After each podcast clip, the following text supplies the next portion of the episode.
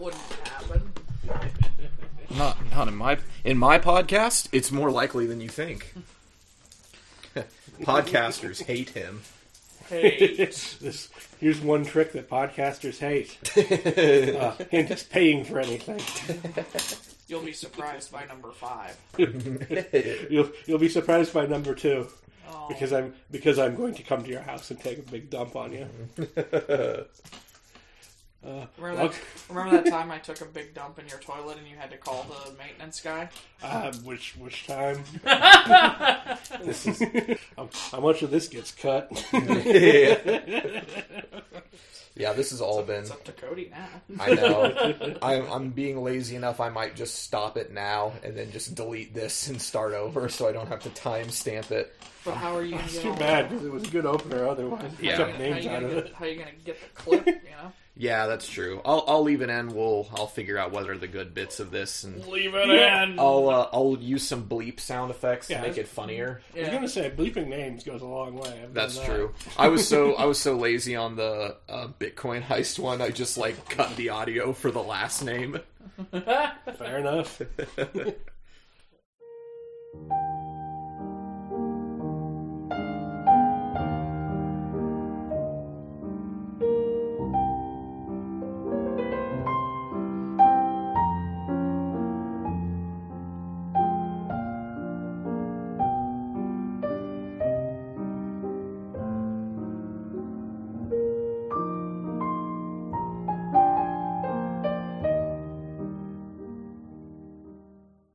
welcome, listeners. to that podcast will never do.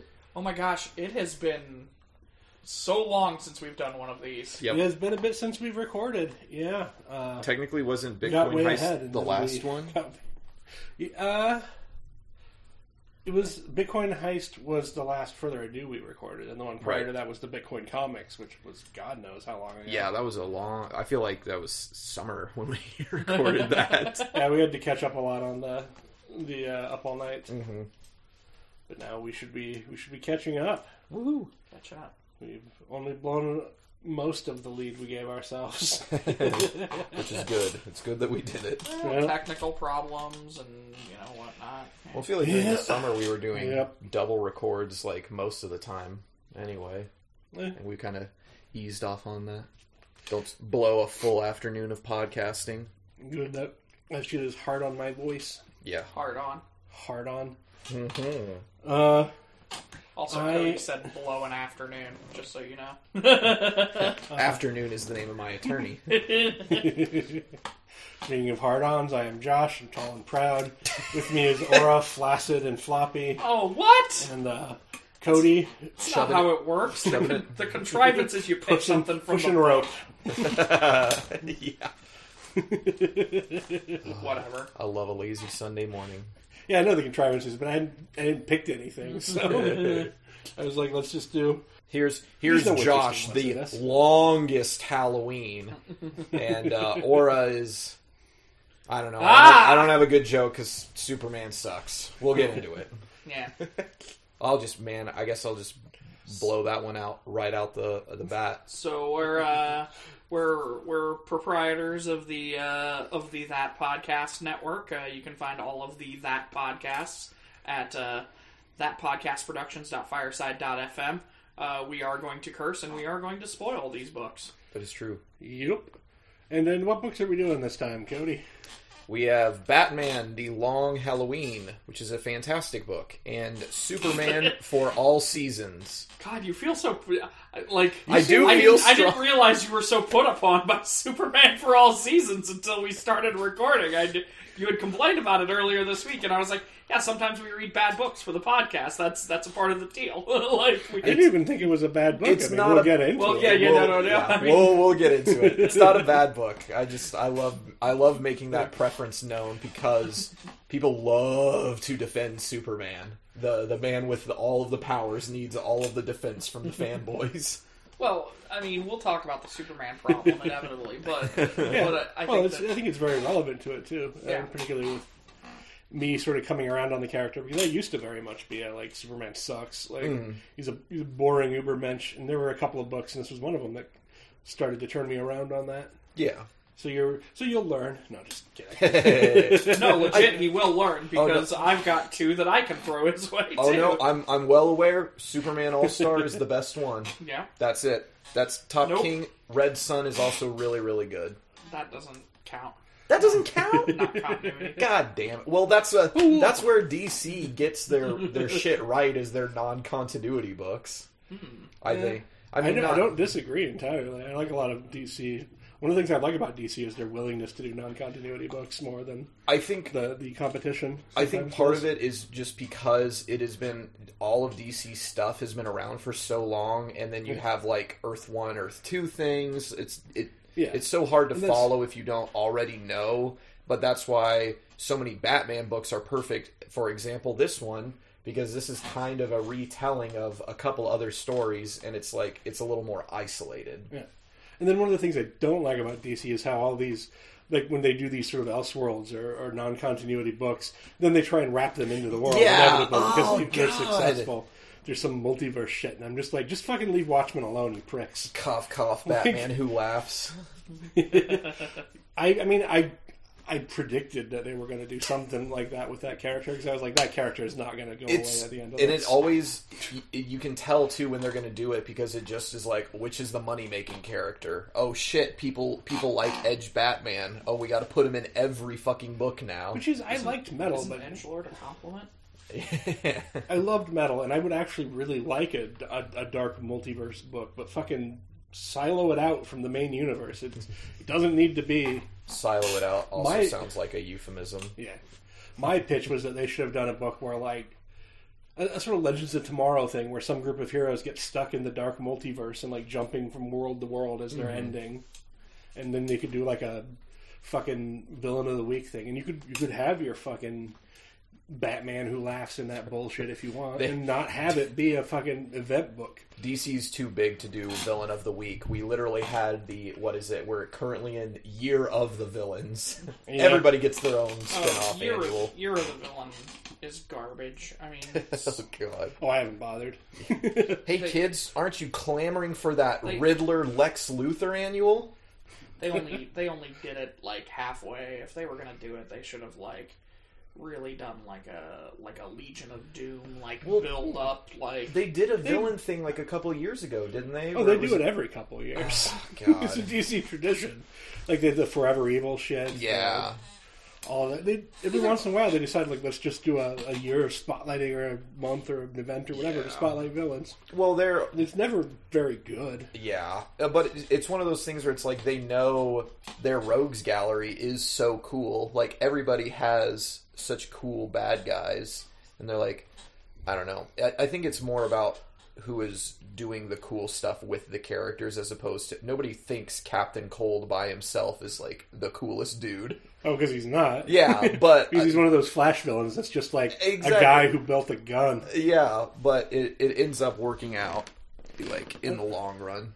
I don't think you were here yet for it. In, in uh, Black Panther, I established my rule of what makes a, a terrible villain character for uh, for Klaw, which is uh, if if your villain character uh, his power is that he has a gun that doesn't do anything much more useful than a regular gun, then you're not a good villain. Yeah, that's funny. Like Captain Cold does nothing that you couldn't do by shooting a motherfucker. So why the fuck is he a villain? It's also hilarious that Captain Cold exists in a universe where there is already Victor Von Freeze, who not only is a cooler version of that character, but also has like the, one of the better like villain backstory like character arcs of any DC character.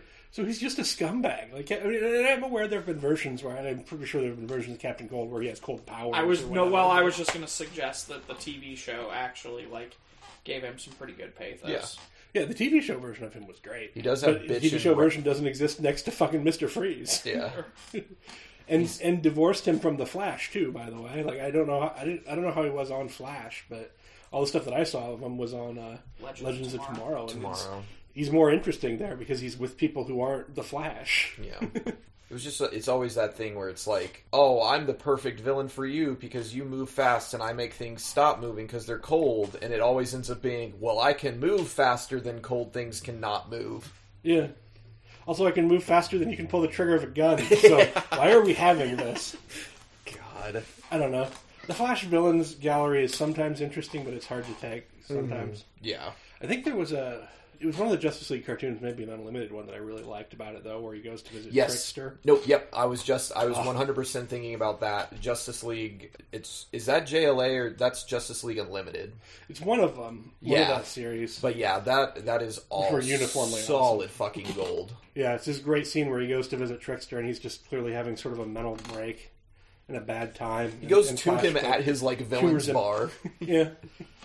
Flash kind of humors him and is nice to him, and, and it's it's Cause, really yeah, great. Because Superman and Batman want to beat the piss out of him in that episode, and then that's or they don't think that Flash is like a serious superhero or something like that, and they see like the way that he deals with stuff like that.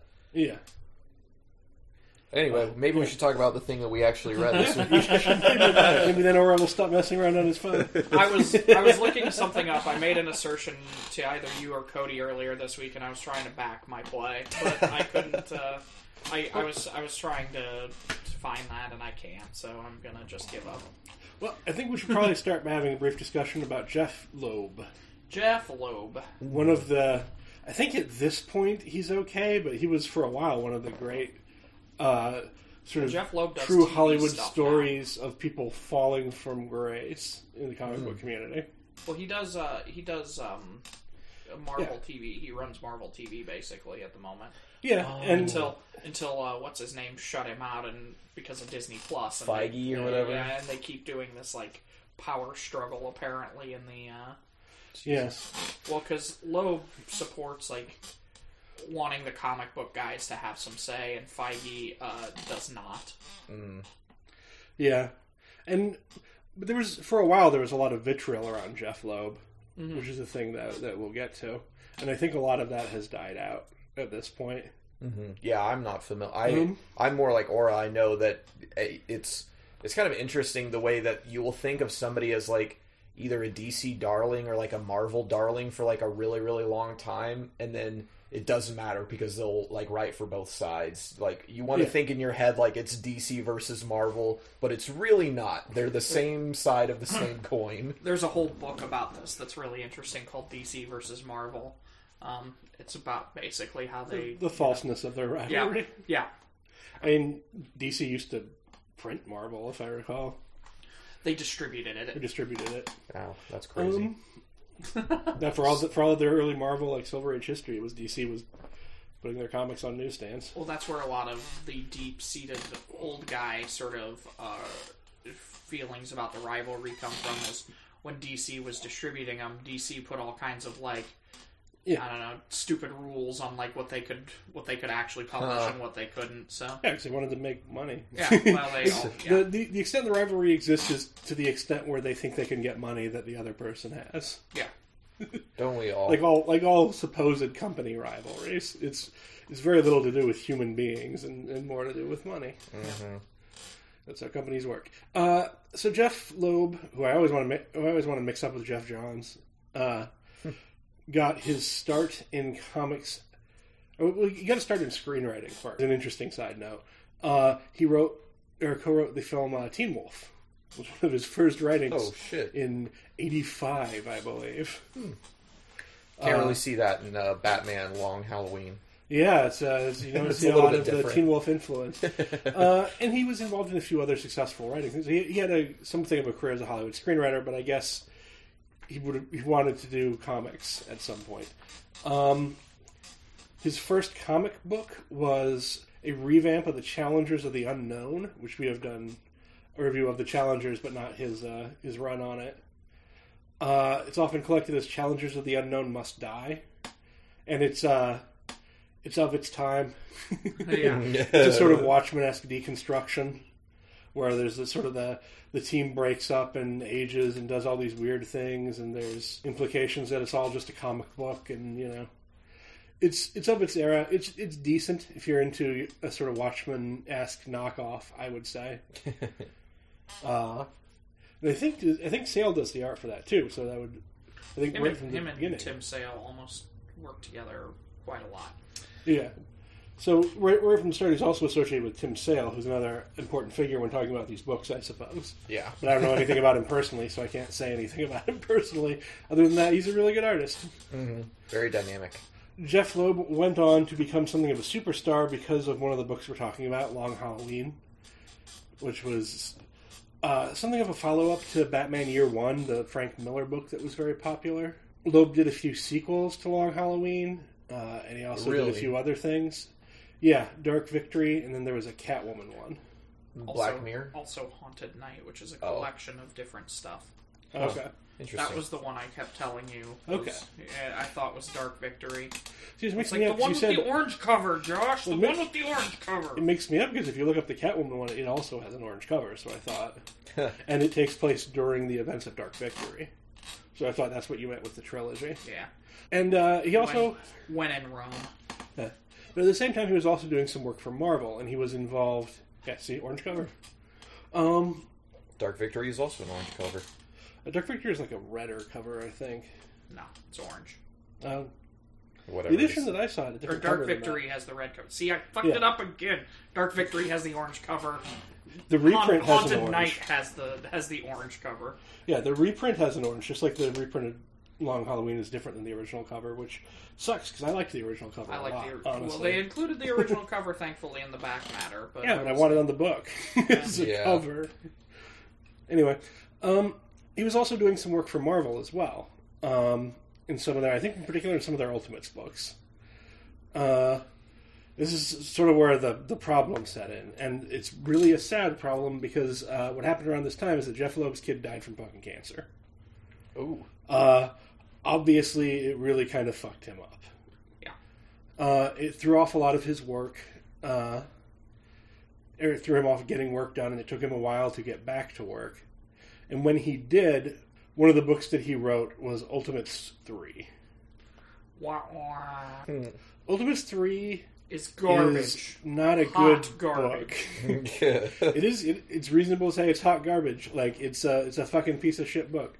Uh, the problem is a lot of the emerging internet fan base around that time thought that the book being garbage gave them license to uh, personally attack personally. Jeph Loeb, and Oh, particularly to invoke his dead son.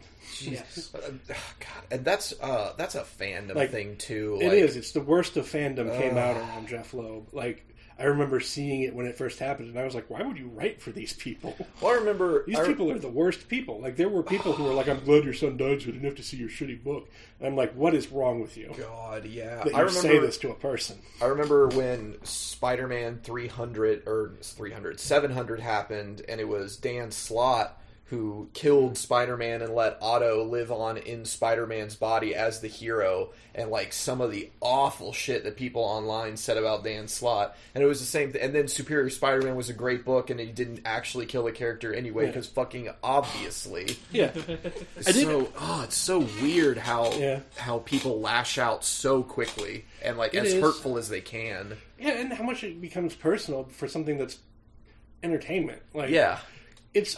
I don't. Speaking of Dan Slott, or or certainly knows, I don't really like Dan Slott's run on Spider-Man. I don't think it was very great. I like the I like where the character had gone before with uh, J. Michael, last name I can never pronounce. Straczynski. Straczynski. uh, and it, it left a bad taste in my mouth that they did the whole brand new day shit. But I would never in a million years like try and communicate hatred to Dan Slott because Yeah. he's a fucking dude. He's a fucking guy who's writing a comic book. Right. What? Why on earth would I want to personally attack him for that? Well, as you well What a know, dumb thing. I wrote a number of pages about this once. Um, Uh, y- one of the things that was asked of me is like what makes comic books a unique medium, and I suggested one of the things I thought, among other things, was that uh, comic book personalities put themselves out there more. In other words, they go to conventions, Yeah. they have the fan interaction. Uh, when they're on stage talking to to, to fans, they you know the you know it's different than when like Yeah. a TV personality is sitting like way up here and the crowd's way down here, kind of thing. They're less insulated, yeah. certainly. And and don't make nearly as much money, so they are they don't have that. Like, you know, you can say what you want about Joss Whedon, but he doesn't have to work a day in his fucking life yeah, anymore if you don't want to. so so the comic book uh, the comic book creator is a is a unique beast in that you know they have to they have to simultaneously like sell their product and you know kind of also be the creator at you know and in a way that industry. other in other in a way that other industries don't necessarily have to Mm-hmm. and when because inevitably what happens with a lot of these particularly big splashy sort of crossovers and things like this is death threats like you know twitter vitriol things like this and and um, there's uh, nick spencer was the one i wrote about specifically because Yeah, we have a, a co-written paper. yeah. about- well, yes, yes, that yeah. Um, so th- that's the one I spent a lot of time w- talking about because it happened to be happening while I was writing uh, that stuff. But the uh, the whole thing just seemed like it's it's tied up in other political stuff too, which is mm. also weird. And because I mean. I don't. I don't claim to know Jeph Loeb's politics, but I'm gonna guess it's liberal stuff because of the kinds of people that attack him. Hmm. Quite possibly. I mean, I, I haven't followed a lot of any more recent vitriol against him. I mostly just remember that because it was one of my first real tastes of internet fandom was Yeah. seeing the reactions to Jeph Loeb and just Well, And- and again, Brubaker I didn't- got it when he killed Captain America. Like, um, and, and again, Bendis I- I gets it to- all the time because of who he is. You know, Yeah. like, because he's a, honestly because he's kind of a loudmouth. No offense to Bendis, he seems like he's a guy who doesn't. he, I believe, would be he'll aware that he's a loudmouth. I've read his comics. I know. I, read, I read Fortunate you're, Glory. you're not offending him by saying that. I know, but I wanted to couch it in case anybody thought it was an attack on him. But I want, and I want to say, like, because Avengers three was bad. Like, Yeah. uh, Ultimate three was bad. I, I I read it and I didn't care for it. Uh, that Um, first that first issue where like where it implies the relationship between Scarlet Well, Witch it and makes it very explicit that they're like having sex, and I'm like, that doesn't need to happen. yeah uh, Scarlet Witch and uh, Quicksilver. There's all kind of weird edge lordy shit. I'm just Yeah. like, this isn't very good. Well, and it's and it's doubly weird because it's Joe Madur, uh, Madureira art on it, so it's also like Weird, Got this- glistening, like yeah, uh, mismatch. Bristle. Yeah, it's, It's Wow. it's not good. But it was it was it was fucking- it was an interesting follow up to you know a, a book that was because I I think you would suggest that probably Ultimates one for sure, and maybe even to a lesser extent Ultimates two are edge lord books. oh, absolutely. They're Mark so- Millar. Does he do anything else? Yeah, right. Uh, well, I was I'm trying to remember what anything controversial from Ultimates 2 was, and I can't remember any, so that's why I said to a lesser extent. Yeah. But Ultimates 1 is definitely like a controversial book. I think Ultimates Two is just kind of boring, if I recall. Uh, well, that, that's do they really? I think they really get into the. When do they do the Hank Pym spousal abuse stuff? That's still Ultimates. It's still- that's Ultimates 1 too. It's the second part of as Ultimates well, One, rather. and then they have in Ultimates Two. They have a bit where he's kind of pathetic. Well, because that's I a, still think that's Ultimates, maybe. isn't that the I- thing where they're he's just hooking up with Valkyrie. I think that's in Ultimates too. You're right. Okay. There you and go. he's sort of part of the plot. But I don't think that's controversial. Like he already did the controversial thing where he beat the fuck out of his wife in the first one. You're right, that is the first one. Then Captain America beats him up. Yeah. And- Jesus, Mark Millar, what the fuck? Oh God, right. Oh man, somebody uh, at work traded in a copy of Kick-Ass Two, and I, my roommate had been watching the movie the other day, specifically Kick-Ass Two, and uh, we were watching it like on TV, and I was just like, damn, like the the punches they had to pull for the sake of the movie because of that comic being like so fucked up needlessly in a couple of points is so weird. Like, ugh, I don't know. Yeah. Yeah. It's, So- I'm not a huge fan. Of, again, I'm not a huge fan of Mark Millar, but it would never even occur to me to But- send a death threat to a man. No, and and, I I, don't- don't, yeah, get why like- people think that that's acceptable behavior. No, it's it's ridiculous. Of course. Um, I I sort of get it when it comes to politics, not in the sense that I endorse it, but in the sense that it affects people's real lives in ways that can harm Yeah. them. But this, is a fucking comic. Yeah, this doesn't really affect anybody. I mean, I mean, we do a semi-weekly review show where we where we sort of get our feelings out, uh, and we've never uh, personally attacked creators because, of course, we can separate the art from the artist in that particular way. Except for Alex Jones, who's human garbage. Well, yeah, I mean, I personally attacked him in the uh, in the you? Amerigeddon one, I don't even if I remember. recall. um, Look for those archives, folks. Well, in that case, that's that's like. I mean, I mostly try. We're clearly joking if we Yeah. like personally. Yeah. Like if I say Mark Millar is a scum sucking pro Brexit piece of shit, like I'm.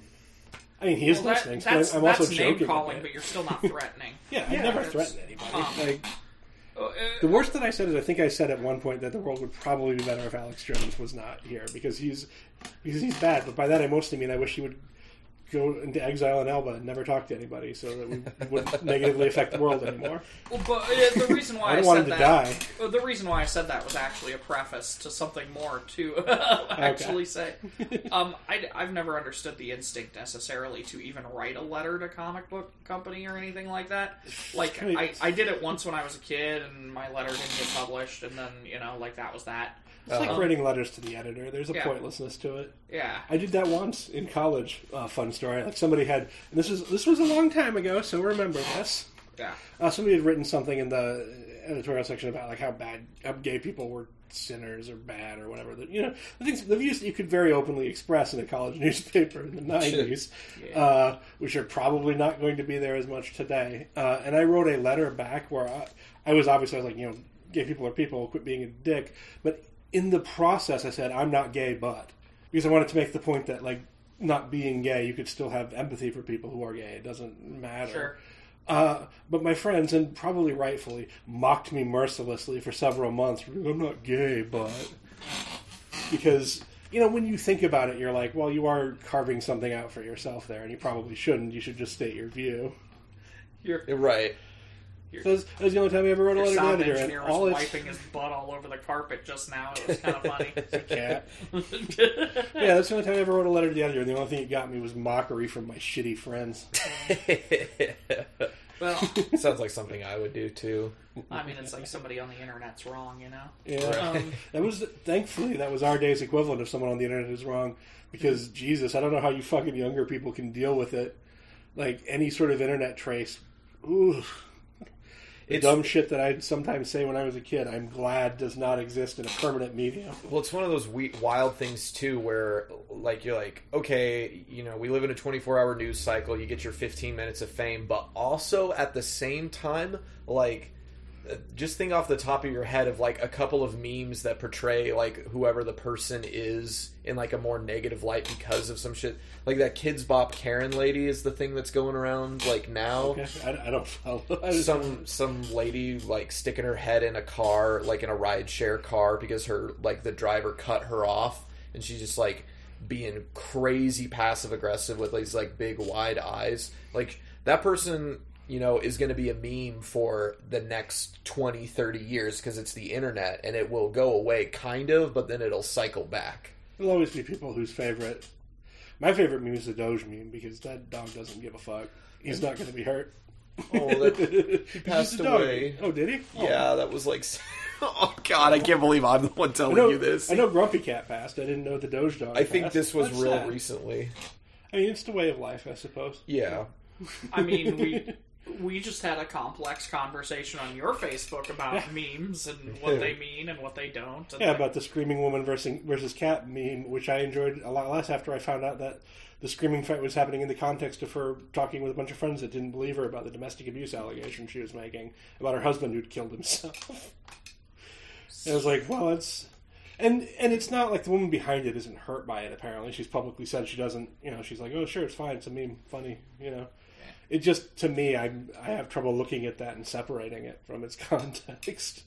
It's I think that's a problem with memes is that they really work without context. Like once you dig into who people are, you start to be like, oh, this is well, so talking about life is messy. talking about comics as we do on this show, there's this whole bit as a uh, uh, somewhat um, Scott McCloud starts this argument, but other people have since picked it up about the distinction between mimetic culture and comics uh, having a lot to do with that sequential art thing, right? Because does something like um, Family Circus count as comics? Because it's effectively like uh, um, uh, caption You know, it's Yeah, just it's a a single caption. image and caption. You know, I mean, um, there are the ones where Billy's running around, which I would argue you have a strong argument are comics, but that's clearly not what he's talking about. right, right. You know, just Or like the Far Side would be another. Yeah. Um, and so, does that count as comic? Well, it looks like comic, Right. but you know, it it, Yeah. it can just as easily be decontextualized. But then you also have the argument of like things Garfield minus Garfield or whatever, which also can decontextualize, even though it's still sequential. Yeah. Um, or Three Nuts would be the better example, actually. yeah. Um, oh my god, I love that stuff. Three So- Nuts is the best.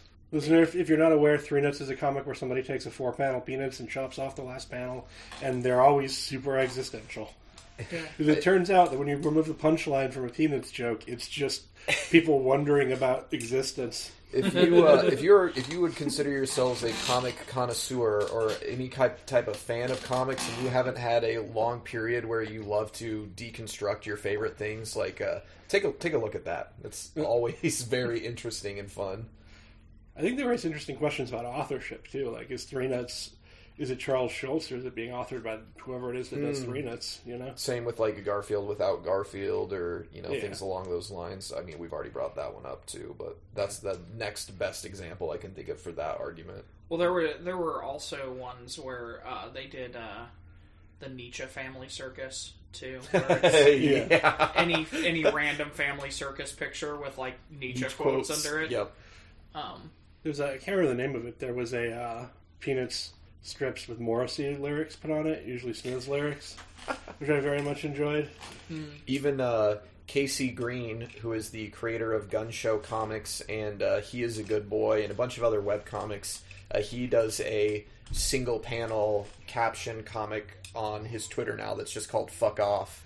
And uh, every now and then, when he's like feeling lazy, he just like redraws a uh, or like takes a family circus and scratches out the caption. And I remember the most recent one is just like Billy holding shaving cream and a rocket, and the comment, the caption just says, "Hey mom, do you want to do whippets and launch these fireworks?" and it's one of the funniest things I've ever seen. Nice. My favorite of the Smiths one was just an image of Charlie Brown looking sad, like Charlie Brown always does, and it's captioned with my favorite Morrissey song lyric quote: uh, "Is it wrong not to always be glad?" like, he's, like he's saying that. um, Like, there's nothing sums up the Smiths better than that quote. Uh, well, but Jeph Loeb, um, and we're not going to talk about Morrissey's racism because he's a piece of shit now. Jeph Loeb uh, went on after Ultimates three to create Red Hulk, which was a very popular character, and so. Yes. Um, but, but it was also it was a character that was popular among certain audiences, but I think certain other audiences like very much at reject gas it. stations that you want to hit with the gas pump. I've mean those kinds of really- people? I've had friends that were really into Red Hulk. Like I, I think that it was popular among people that like sort of goofier, more actiony stuff. I I still Uh, have and, and less popular with people that want more serious comics and arty comics. I mean, Hulk right now, like Immortal Hulk, I would argue is as Hulk, as popular as Hulk has been since, say, something like World War Hulk or what have you. Is it? Is, is, is Hulk made a resurgence? Yeah. Oh Planet- god I, yeah I said World War Hulk, and I, I meant Planet Hulk is what I meant, but Yeah. uh, I mean, they followed on each other. I Yeah. don't know what you meant. uh, World War Hulk was like the lesser sequel, you know, much in the same way Ultimates Three was the lesser sequel of. I mean, World War Hulk was okay. It was just boring. yeah. I read it twice because uh, after we after we redid after we did Planet Hulk for the show, I picked Are it you up. still podcasting with us, Cody? yeah yes Oh, yes yes You're criticizing someone for being on their phone. That's what you're I think, doing. I think he, he he may be backing his play. I'm looking I'm Oh, looking at I'm- his screen and he's definitely looking Oh, up. okay. So you're, so you're engaged in shenanigans. is I what you're am. doing. I am. I'm trying to find a thing, but honestly, it's, uh, I'll share that with you guys later. A funny. I, uh, I thought that Cody would have an opinion about Red Hulk is all. uh, well, what I was going to say is uh, I have no opinion about Red Hulk. Honestly, the only thing it makes me think of is uh, in Venture Brothers when uh, General Tracer becomes a Red Hulk and he says, "Oh, I'm a Hulk now." like uh, that's like the extent of my knowledge really about Red Hulk. But I did have a, a friend. They actually uh, still have comic pulls at our store now. That when I was first starting to draw comics in high school, I drew them a picture of like some of their favorite comic characters, and it was all red people. It was Iron Man, Spider Man, uh, Deadpool and Red Hulk behind them. Oh, Thor was there too because he has a red cape. nice. Um, Completely unrelated question, but why has Adventure Brothers ever had a comic? Uh, well, they, they spend so much time on the show. Yeah, I that is a good point. Like, there's the Rick and Morty comics. Somebody could definitely be doing a Venture Brothers thing, but I be think like they're a classic thing, like where it's like the original adventures, or make it look all like stain. Oh my god, just do wouldn't that a, be awesome? You should just do a Rusty Venture, like Yeah, like the, do the, Rusty prequel Venture thing. Adventures and like uh, his dad, whatever his dad was, Jonas Jonas Venture. Yeah, I think they're too caught up in making sure they're keeping their continuity straight. Anyway, yeah. they definitely like Which to is- plan out like multiple series long jokes. I, don't know, I feel like sometimes that's the the downfall of the show is how much it gets involved in its own continuity. Yeah, It's when it was still a show where you'd have Race Bannon just turn up for no reason. you, uh, I still hang around. it's like, uh, it's like the podcast itself kind of came full circle because you that was your opinion about DC at the beginning of the show too. Um, yeah, DC's better when it keeps stuff loose. a lot Um, of things are better that way. Well, Um, let me yeah, now should we talk about the books? no because I do have one more opinion about Jeph Loeb I wanted to put out there. Sure. Um, Superman, Batman, like his original run, Batman, are some of the best comics ever written. The end. like was that the I have I have read a lot of comics, and I would put Superman, Batman uh, by Jeph Loeb uh, and Ed McGuinness like that that first run, and then later Michael Turner took over for a little while.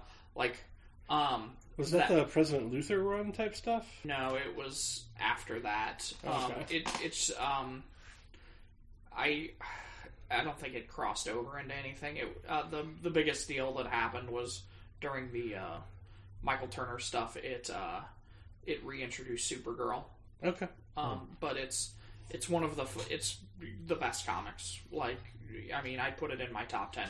Like yeah, oh, that's cool. Yeah, nowadays he mostly does TV stuff, as we said, and I think his reputation is recovered from the level of vitriol that he was once getting. Either that, or fandom is just sort of sunk to the point where you expect that shit from everyone now. I think there is. I mean, I know we're trying to bring it back around to this stuff, but I I think there is I something think we're to. trying to bring it back, but You're trying to bring it back if to you're the play, butt. if you're playing that podcast drinking game, uh, you'll have to take a drink now. Oh, what if there should be a drink for every time we laugh at our own jokes? Right. Because that happens a lot. No, I, Drew can give someone alcohol poisoning with that shit. um, but fuck, I forgot what I was saying. Like, anyway, Here's, here's a tip, Cody, since you're going to be doing some edits. If you're looking for like a pull for pulls for the beginning for the the cold open there for the teasers, just look for the big spikes where we're laughing. yeah. Usually somebody has said something good because you'll see a bunch of like jaggedy laughing shit. That's how I find the pull quotes. Oh see, my God. there's some laughter right there. That's a good point. Yeah. we could talk about pull quotes. That'll be our pull quote. Pull, quote. pull, pull, Malkovich. Malkovich. Malkovich. Malkovich, Malkovich, Malkovich. Theme song, theme song, theme song, theme song. Oh, that's the other podcast. No, sorry. Oh, Never All right, so do we want to? Just we wanna speaking dive of into caught this? up in its own fucking continuity. yeah. Let's let's Ouroboros this, these books. Want to do Long Halloween first, and who wants Yes. to to talk us through what happens? Do you want do you want to go for it? All right, I'll do it. Wait, wait. Can I do Long Halloween? Because I remember this one, and I uh, Superman is like a. Uh, We'll get to it. I, That's that's fine. Because I wanted to give a short my short synopsis of it, but I was just like, no, I don't want to. Why am I being mean this mean about it? It's not that bad. it's you can be. I Look. really, I, I read The Long Halloween first, and I really, really liked it because I like Batman stuff anyway. And then I was like, ah, God, and now I have to read the Superman one. Like that's how I went into it. I mean, my podcast motto is like, don't be undeservedly mean to people. Yeah. Be, be mean as you want to a comic. It's a comic. Sure. It doesn't care. Yeah, and and we'll get into it because there are there are And- several things that I do like that Yeah. uh, All Seasons does, but And honestly, I was less enchanted with Long Halloween than I think some people are. Although I wouldn't say I dislike it. So it's probably best for somebody else to do the synopsis. So yeah, I I had never read Long Halloween before. So uh, basically, I would say for if if you are not already familiar with it, Long Halloween is kind of essentially the plot of uh, the Dark Knight, the Christopher Nolan movie. It's uh, it's a lot about Harvey Dent uh, as his transition into the character of Two Face, and a lot about the crime family, the Maronis, in the uh, DC universe. This edition actually opens with an interview with Christopher Nolan and somebody else. Uh, Really, uh, I think David Goyer, uh, where Yeah. they're talking about the influence of it on Dark Knight, and there's a Wow. pull quote on the back, I think, where they're like, "Once you see, uh, once you see Dark Knight, you're going to see the influence of, of Long Halloween on this." Yeah. Uh, which is a nice way of saying, like, yeah, we lifted most of our yeah. most of our emotional Well, beats there- from this book. and then, then now we can start talking about the Tim Sale art because there is something about the pacing of it that it feels like it feels like you're watching a noir movie. It feels like you're watching a superhero movie. It has all of these great uses of um, different panel sizes where like you'll you'll get full two page splash pages like pretty frequently. You really feel the movement during like the fight scenes. It's uh, it's a thing that i've noticed where like the best comics um when it's just people talking still can make that dynamic. And the worst comics are when you have it's like the fucking bitcoin heist comics where you have literally pages of just characters talking and they're not wall of walking text or- with a picture of like one dude in the Yeah, center, and and it like, I doesn't- don't fucking care about it any doesn't change it doesn't do anything but uh, it's long halloween because it starts on halloween and it goes through a bunch Can of I? co- You Oh. were, yeah. Uh, Oh. Can I point out uh, this edition is also dedicated to Archie Goodwin, Yes. who uh, Yep. who I, I thought it was an interesting uh, dedication page. So I was like, I was like, wh- like what's what's up with that? Um, it turns out he did quite a few influential like. Batman influential for people who later created Batman stories. He's one of the, you know, he's, Ah, I he's like that kind of guy, you know. Uh, like, I mean, he's famous in his own right a little bit too, but Yeah, wasn't he one of the like publishers or something? yeah, yeah, he did. He did an editor in chief run, I'm sure, things he- like that. Was he one of the criminal ones? No, there are a lot of this that's the other like this one also feels like batman the godfather in a lot of senses too oh yes, like this whole book it feels like it's it's mixing a bunch of different genres but not in the way that when somebody says hey we should watch this movie it's a heist blah blah blah this thing and you're like that sounds like too much shit So, Long Halloween is a, a, a murder mystery, a year long murder mystery. Superman for All Seasons is Superman doing stuff the comic. Yes. Like, um, ooh that's the boy touching We'll- my we'll get nose it- for the listeners We'll That's get into the- my framing for this when Sure. we get to it. Uh, so Long Halloween is framed around, like you said, like a a, a year uh, where they're trying to catch a, holiday. a serial killer that they refer to as Holiday because the, the killer is striking on holidays, uh, holiday related killings. Uh, but like dumb and- holidays like Labor Day and no, I'm just- on, on Boxing Day, stuff somebody into a box. Oh Um, my god! Oh, we we need to off air talk about our spoof for long Halloween now because this sounds amazing. it's it's just the bank holidays, Yeah. the long bank holidays. Like there's like Guy Fawkes Day is in there, oh my god! and he kills somebody by blowing up Parliament when they're in there. um, but uh, it's an interesting framing device for it in that each issue is a different holiday, so it propels. Uh, it propels you through a, this year worth of things happening by, by sort of directly connecting you to events in a very tangible way by, by framing the killings around you know, specific times of the year. And on that same subject, uh, these these very gorgeous big hardcover editions of a lot of Batman stories, but they're Batman noir, so they're black and white. And I feel like Long Halloween really needs to be seen in color because for each of the holidays, it definitely has these color palettes that uh, evoke the the same holiday emotions depending upon which one it is, and it, even beyond just like there's a lot of red stuff in the the Valentine's Day one. They also, you know, clearly show that it's in February in Gotham and it's very snowy and it's very cold. There's a lot of green during the St. Patrick's Day stuff. Like all, all of that stuff I found like very very captivating too while I was reading it. So, so what happens in the book? Um, boy, I definitely thought that I was being a real smart guy at the beginning of the book, and I knew how it was going to end. I was like, it's one of those things where I was playing the Arkham, uh, Batman Arkham Knight video game, and I was just like, man, who is the Arkham Knight? And it's like, oh shit, they're just doing the Jason Todd thing. Like I, I just hadn't realized that. And in this book, I was like, oh, I've seen movies. Is movies. that Arkham Knight? It's just Hush. Yes, one hundred percent. that sucks. Yeah, it's it's Hush meets uh. Under the Red Hood. It's it's definitely Under the Red Hood. Okay. And uh, for this one, I was just like, I know what's going on. Like they definitely intentionally mislead you, but at the same time, it's that really cool comic book thing where once you have read the book and you reread it, there's all of these like slight hints that you don't realize are hints leading towards like certain things. So it's uh it's a cool who done it where there isn't one's oh hey biscuit where there's not like one set person. It's it's the uh fallout lots of people all with their own ulterior motives, all with their own agendas and it all wraps into itself, which is very cool. Also, the only time uh, Calendar Man is really relevant in any Yeah, perpetuity. I, I remember I read this when it came out the first time. And I was like, who the hell's Calendar Man? Like, I've never heard of it. And I was Also, another Venture Brothers joke character. Yep.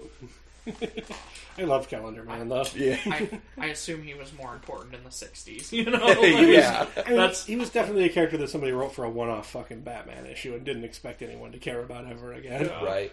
Like he's a guy who does crimes around calendars.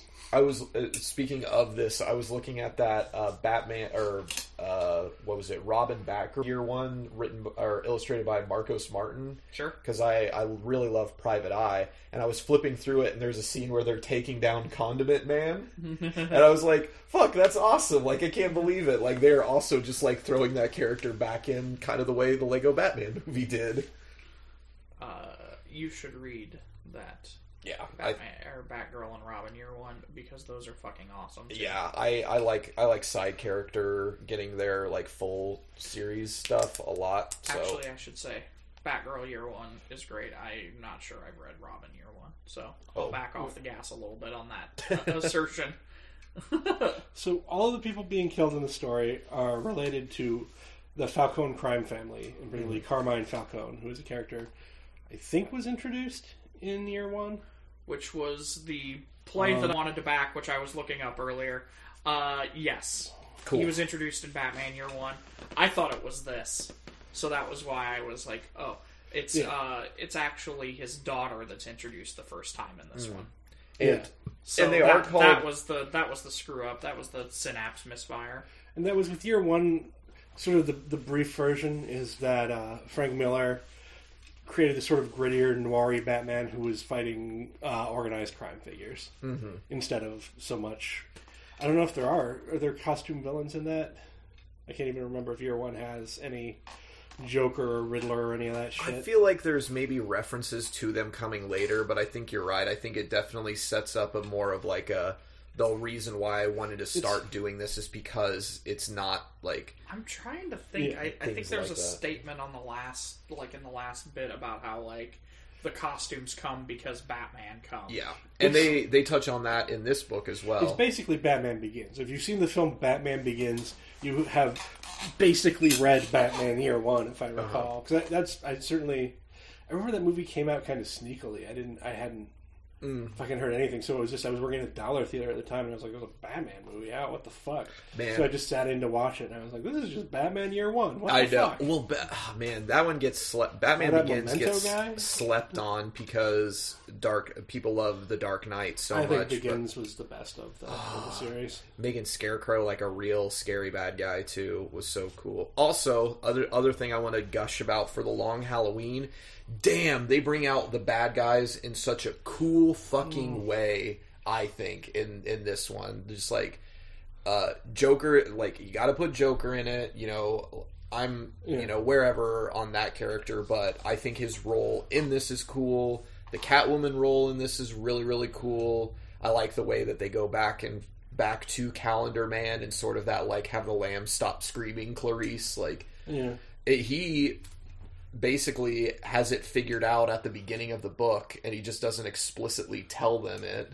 This sort of gets into where I have a few issues with the book. I think really, there's, in a way, there's two stories happening in this book. Like, there's the main story about uh, Batman working with Jim Gordon and Harvey Dent to try and bring down the Falcone crime family Uh huh. and, and catch this holiday killer. Mhm. And then there's also the story about these early encounters with all of the supervillain characters. Yeah. Uh, and they, they try to relate them. Like, the, the Falcones hire some of the costume villains at some point. Yep. Um, but to me, it makes it feel a little overstuffed. Like it's, I, I feel like I'm constantly when I was reading it, I felt like I was jumping back and forth between these two stories in a way that I and I recognize that other people might not feel this way, but that to me felt a bit jarring Mm-hmm. and disconnected.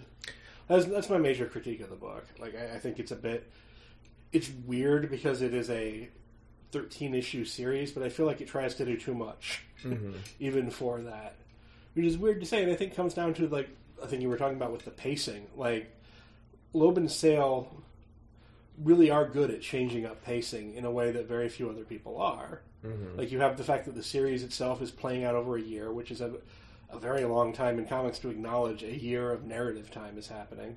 Right. Um, but also, like it, it has, because Loeb has some sort of dialogue or thought heavy scenes, and then also pages where there's almost no text. mm-hmm.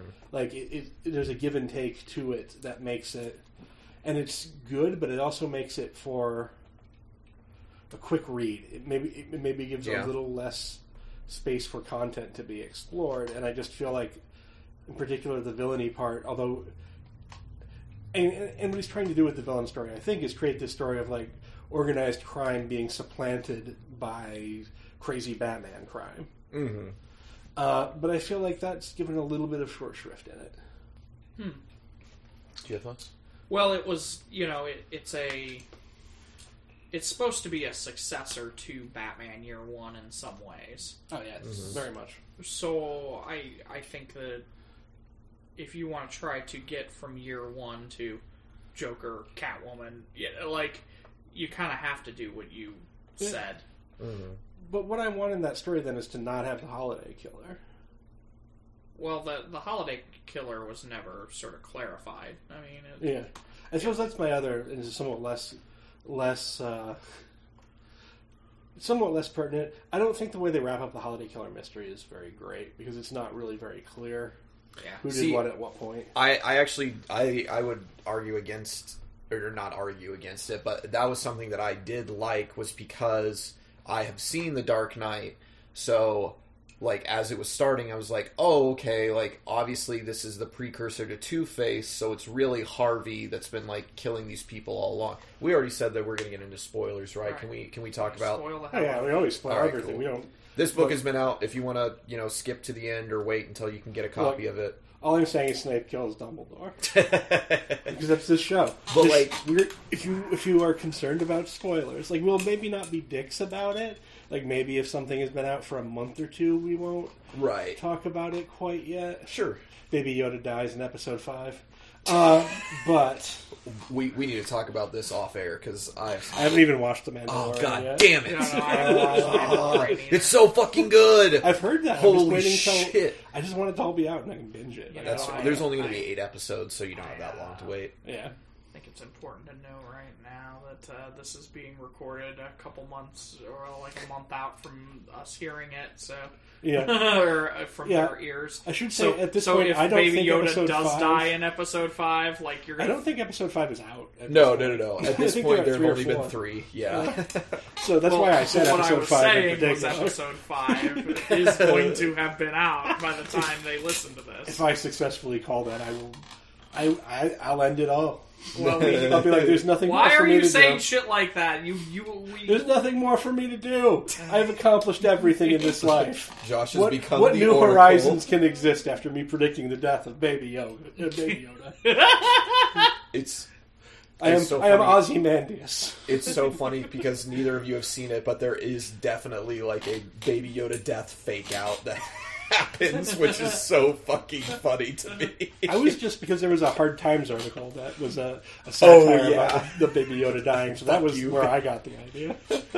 where the, the it's like Baby Yoda, and the funny conceit of the article isn't just a it's not that Baby Yoda dies in the series; it's that Baby Yoda is an actor and died on Oh, set. yeah. is the conceit of the article, like killed by a by a buzzard or something. like well so the like i said there's a fake out i was watching with haley last night and she was just like are they going to kill baby yoda? I was like haley they've already announced the fact that there's going to be baby yoda merchandise. There's no fucking way they're going to kill this thing. What are you real monsters? Anyway got real excited about the mandalorian for a second. Yeah. we were saying something about batman. And just to continue the diversion just for a second, Oh. uh, because Disney Plus people that are definitely listening, yeah. uh, do Death Troopers Star Wars Zombie Universe series for your fucking channel. It'll be, it'd be fucking awesome.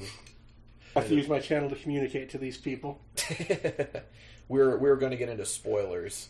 Uh, so, first off, the the difference between this and Dark Knight, the movie, is that in The Long Halloween, and they definitely don't do that in the movie, so they can play up the his power struggles sort of weird thing with Bruce Wayne Yeah. over uh, Jake Gyllenhaal's sister.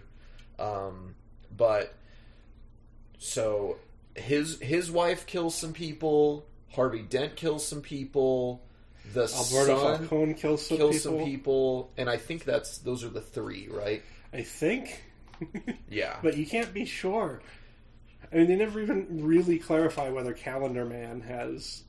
Because you're constantly Right. like, well, he was accounted for, but how could he have done any of this? right. And that bothers me because I mean I don't mind unclear endings necessarily, but maybe not in a noir mystery.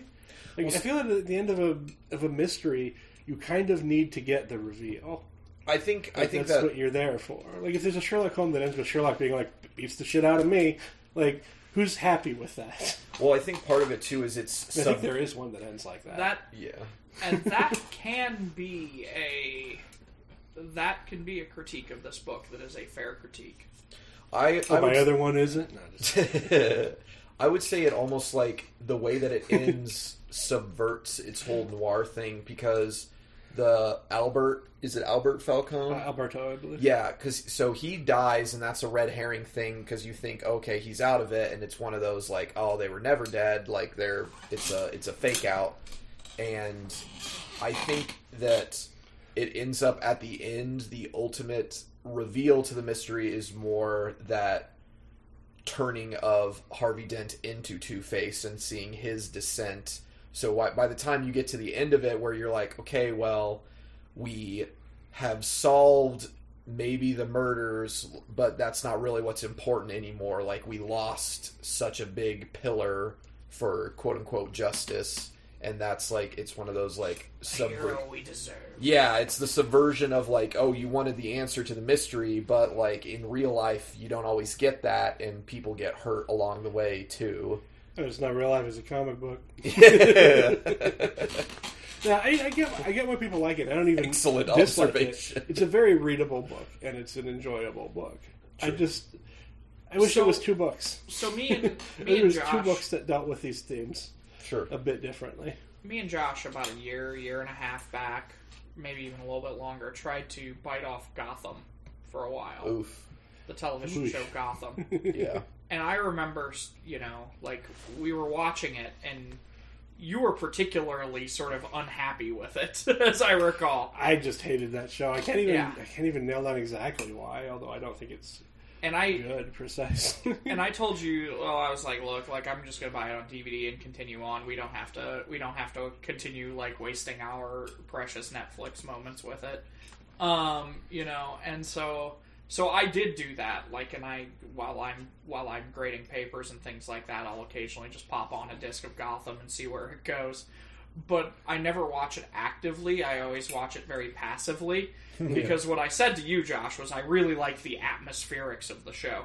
I think whoever did costumes, whoever does the, the set design, whoever does the locationing, like those are the people who deserve the awards on that show. Like, Yeah. uh, er, like I feel like I fast forward all the time past the Bruce Wayne scenes. I'm like, oh god, it's gonna be Bruce Wayne like complaining about this thing, you know, and it and it sucks that it's like that's the worst part of the show is the, the what eventually becomes The, Batman. the worst part of the Batman show is Batman.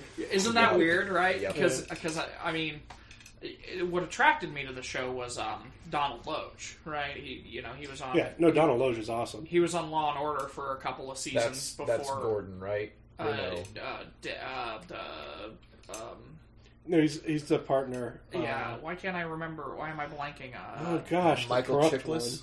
Shush! Stop. uh. He's, he's initially Gordon Bullock, Bullock, thank you. Oh, okay, okay, okay. Yes, he's sort of heavier set I Irish kept, looking I guy. kept, Alright, I kept yeah. running Dent. like, it was like Dent. No, he's not Dent. No, he's not Dent. Is it Dent? Um, He was also Name a three really, things that aren't Dent. Damn it! He was also in a pretty good sitcom called Grounded for Life and a great movie called Tao of Steve. That was Donald Logue. like, wow, Whoa. that guy's He amazing. lo- he's lost some weight. Yeah. um. So. So that was what initially attracted me to the show, and it's and it's really the interplay between Gordon and and uh, and Bullock that's the, the the that show that makes that show fun to watch in some ways. But it's like I said, it's also the atmospherics, right? And I'm wondering if some of that is going on in this book, where you know the the most boring part about this book is the you know is the is the, the thing supervillain is Sure. the costumed crusaders. yeah. Yeah. Not Yeah. crusaders, but whatever. I just I, I just don't need all that stuff at once. I really, doesn't. I really like the uh, the Poison Ivy, uh, Poison Ivy. Oh, poison RVs. So, Yeah. See, and that's that part works for me, like the sprinkling in of it. But Yeah. it becomes such a focus. Like I don't need the Joker on a biplane Well, that's in a, your noir yeah. story. I, that's Like hell, you don't.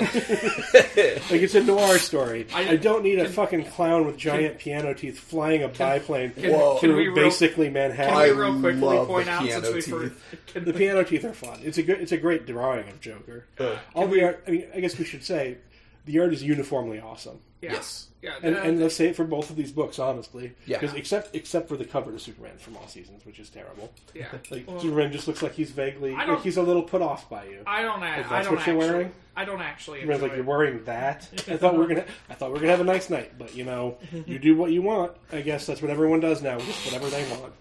I actually don't love the new edition Long Halloween cover either, though. No, Um, I don't- but I don't even know if that's sale though. The new the new cover is t- is trash. It, it's Yeah. it's got sales sort of face quality to it. I, I bet Yeah. it's sale. I think that's his signature. um, Uh, sorry, Tim Sale. I, I think that's a trash cover. Your old one was great. Yeah, Uh, I I'm betting there was somebody at DC who anyway. Um, but yeah. Oh, we were gonna we didn't mention this at the top of the show, but worth noting. This is actually our holiday special show. Like, the, Oh, re- yeah. the, the reason why we're we're Happy reading holidays. And- Certainly, they're very imminent right now. effective, you know, effectively it is though. Um, as as Christmas is now protracted into July. Um, but uh, ha ha ha, that's funny.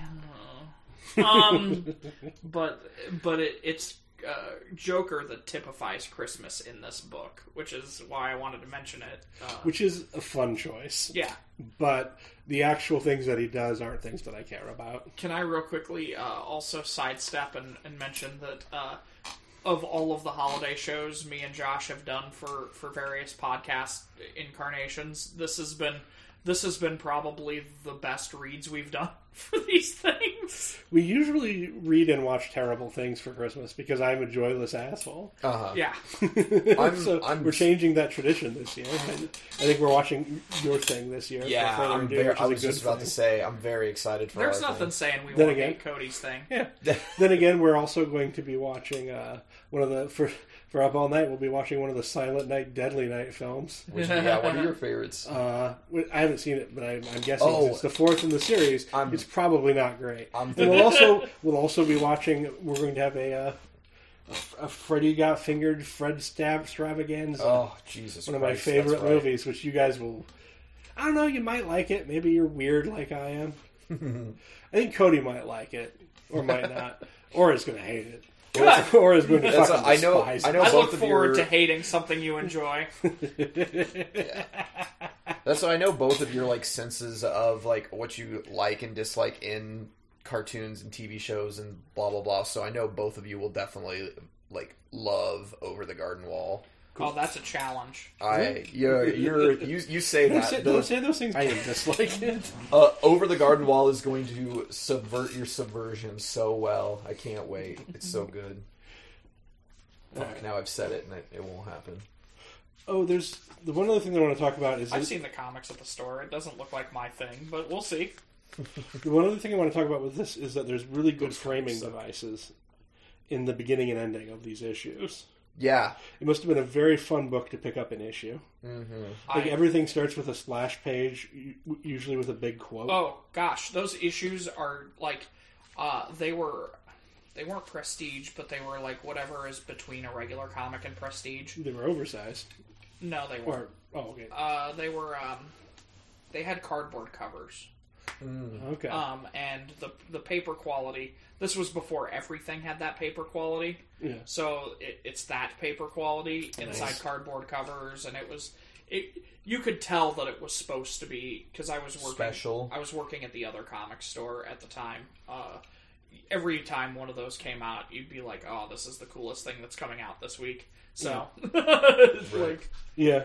It just Now DC tries that, and every week we bitch about these goddamn magazine-sized books. well, because there That's isn't a that place to first- put them. panel Yeah, Yeah, of, that's of great. Bruce Wayne oh like, standing yeah, in the darkness. That's It's a- so noir Oh, the and he's fucking- saying, "I believe in Gotham City," which Oh. they totally steal for Dark Knight. yeah. the framing device the of that, shading then- in this is so good, which is weird because in Superman All Seasons And then at the end we see don't have that. Then at the end, we see a, an echo shot of it with Harvey's wife in Honestly, the darkness saying, "I believe in Harvey." Look at Oh. I, I know this is a And non-visual it- it's medium. just it's I didn't It's a notice small- that until you pointed that out. you can see actually. they totally clept that for the fucking movie, and you can see why because it's such a fucking strong storytelling device. And then every holiday thing has a particular pull at the beginning, sometimes holiday related, sometimes not. Like the last issue begins with Albert Falcone saying, "I am holiday." And there's a lot of when they do the end. There's a lot of like people talking about what they believe in, like Batman talking about like I believe in the vision of a Gotham free of crime, like Mhm. all these things. It's in, in terms of that, uh, you can see that he's that clearly Loeb is a very talented writer. I think, and, and kind of a cinematic writer. Now let's move on to. Uh, Let's let's move on to the one that Cody didn't like. Do you have an opinion about this book, Cody? I wasn't. I didn't quite catch it. Um. Well, you know, uh, I'm trying to think of a big Time egghead. expired. All right. yeah. yeah, I got nothing. Oh God. This is also a big influence on another media property, according to the poll quotes, because it, I believe it says a lot about like how this was an influence on Smallville in some of the quotes. Uh, This looks like it's an Okay. influence on Superman Returns. that I would contend, actually. Men Returns is a good movie. Wrong. fight Yeah, anybody. wrong. Wrong. Brand, Brandon Routh, whatever his name is, best Superman ever. He to to his credit, he looks the part. I think he plays the part fine too. Because No. Superman's a part- boring No. Boy Scout. He plays the part excellently. He's the only person I've ever seen play Superman who understands that Superman is an alien.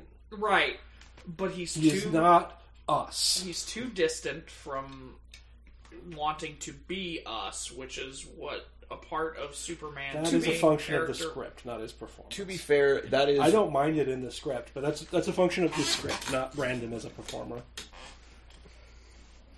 I mean, think if you think about it, like he hangs outside Lois Lane's window, staring in at his baby, wanting to be a part of it, but being afraid to do it, But and then never says it. but I- I love you don't. It doesn't come out in his characterization of it, though. I think it does.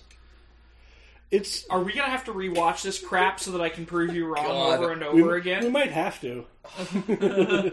I mean, Uh, see what It's- happened, Cody? You Fuck. see what you caused? I will say Superman there's- is like Monopoly. It can only bring dissent into your family.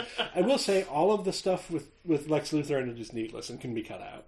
What in this, or are you talking about the movie? The movie, Oh, okay. Batman Returns. Is that like you of- can just not have? Not, no, Is not, that your opinion of Kevin Spacey now? Like, No, I mean certainly that adds an uncomfortable element to it, but Yeah. that's not why. When I first saw it, I was like, none of this Lex Luthor stuff fucking matters. His bad guy plot. This is a story and- about this is a story about an absentee father who's terrified of what he could do to his kid and, his, and the woman he loves and can't fucking reconcile it. Like nothing else in this movie matters. Like none of the super. It's, you remember when they Not a murdered superhero Cyclops movie, off really. screen in an X Men movie so he could be in this movie? yeah, Then? so that he could be a throwaway douche. Like, he has to have been so mad. Oh my if I were god! him, I would have been fuming. They're like, I would, I would have shown up to the X Men set wearing a fucking Superman shirt and been like, "I'm wearing this during this fucking filming." Well, it's so funny because This history, Cyclops' new outfit, dicks. hi- history repeats itself, and because of Mission Impossible, you have the fucking mustache Superman in Justice League. like other movies love to fuck with the Superman movies. Fucking what's his name? Uh, uh God, what's uh. Um, Island of Doctor Moreau, Crazy Man. Uh, he, Uh, Marlon Brando? Marlon Brando also was trying to fuck with the super, like the old mean- Superman movies at pretty much every Yeah. turn. I do have to say, Island of Moreau Crazy Man covers a lot of fucking ground. Were- Val Kilmer is also in that movie, you know? Oh, fuck. and it was directed by Val, a guy who Val ran Kilmer, off to the who jungle arguably has been the best. Batman, by the way. I will I will hold that Yeah, I could- I assertion because that's my maybe, favorite Batman movie. So, I could, I'd maybe damn. accept Well, that. there went that controversy. I thought we were going to redirect controversy here. No? All right. I'll accept that. And Christian Bale was very overrated. Uh, to and also, did you know that Tommy Lee Jones fucking hates Jim Carrey? Does he? Yes, there there is great. There's a great story where like it was while they were filming and uh, they Tommy Lee Jones was at a restaurant and Jim Jim Carrey came in and was like being social and like saying hi and waving to all the people and he came over to talk to uh, Tommy Lee Jones and there's a there's a great quote where he's we're like in the where- same movie. Hey, friend. where Tommy Lee Jones says to him, he's like, I cannot stand you. I find you like, uh, let me see. I gotta find the quote. Hates Jim Carrey. Right. Well, so um, yeah, we'll we'll circle back yeah. to that. Forever is of might be my favorite of the original Batman done before. which, which one did we Burton's watch for the show? Series ones.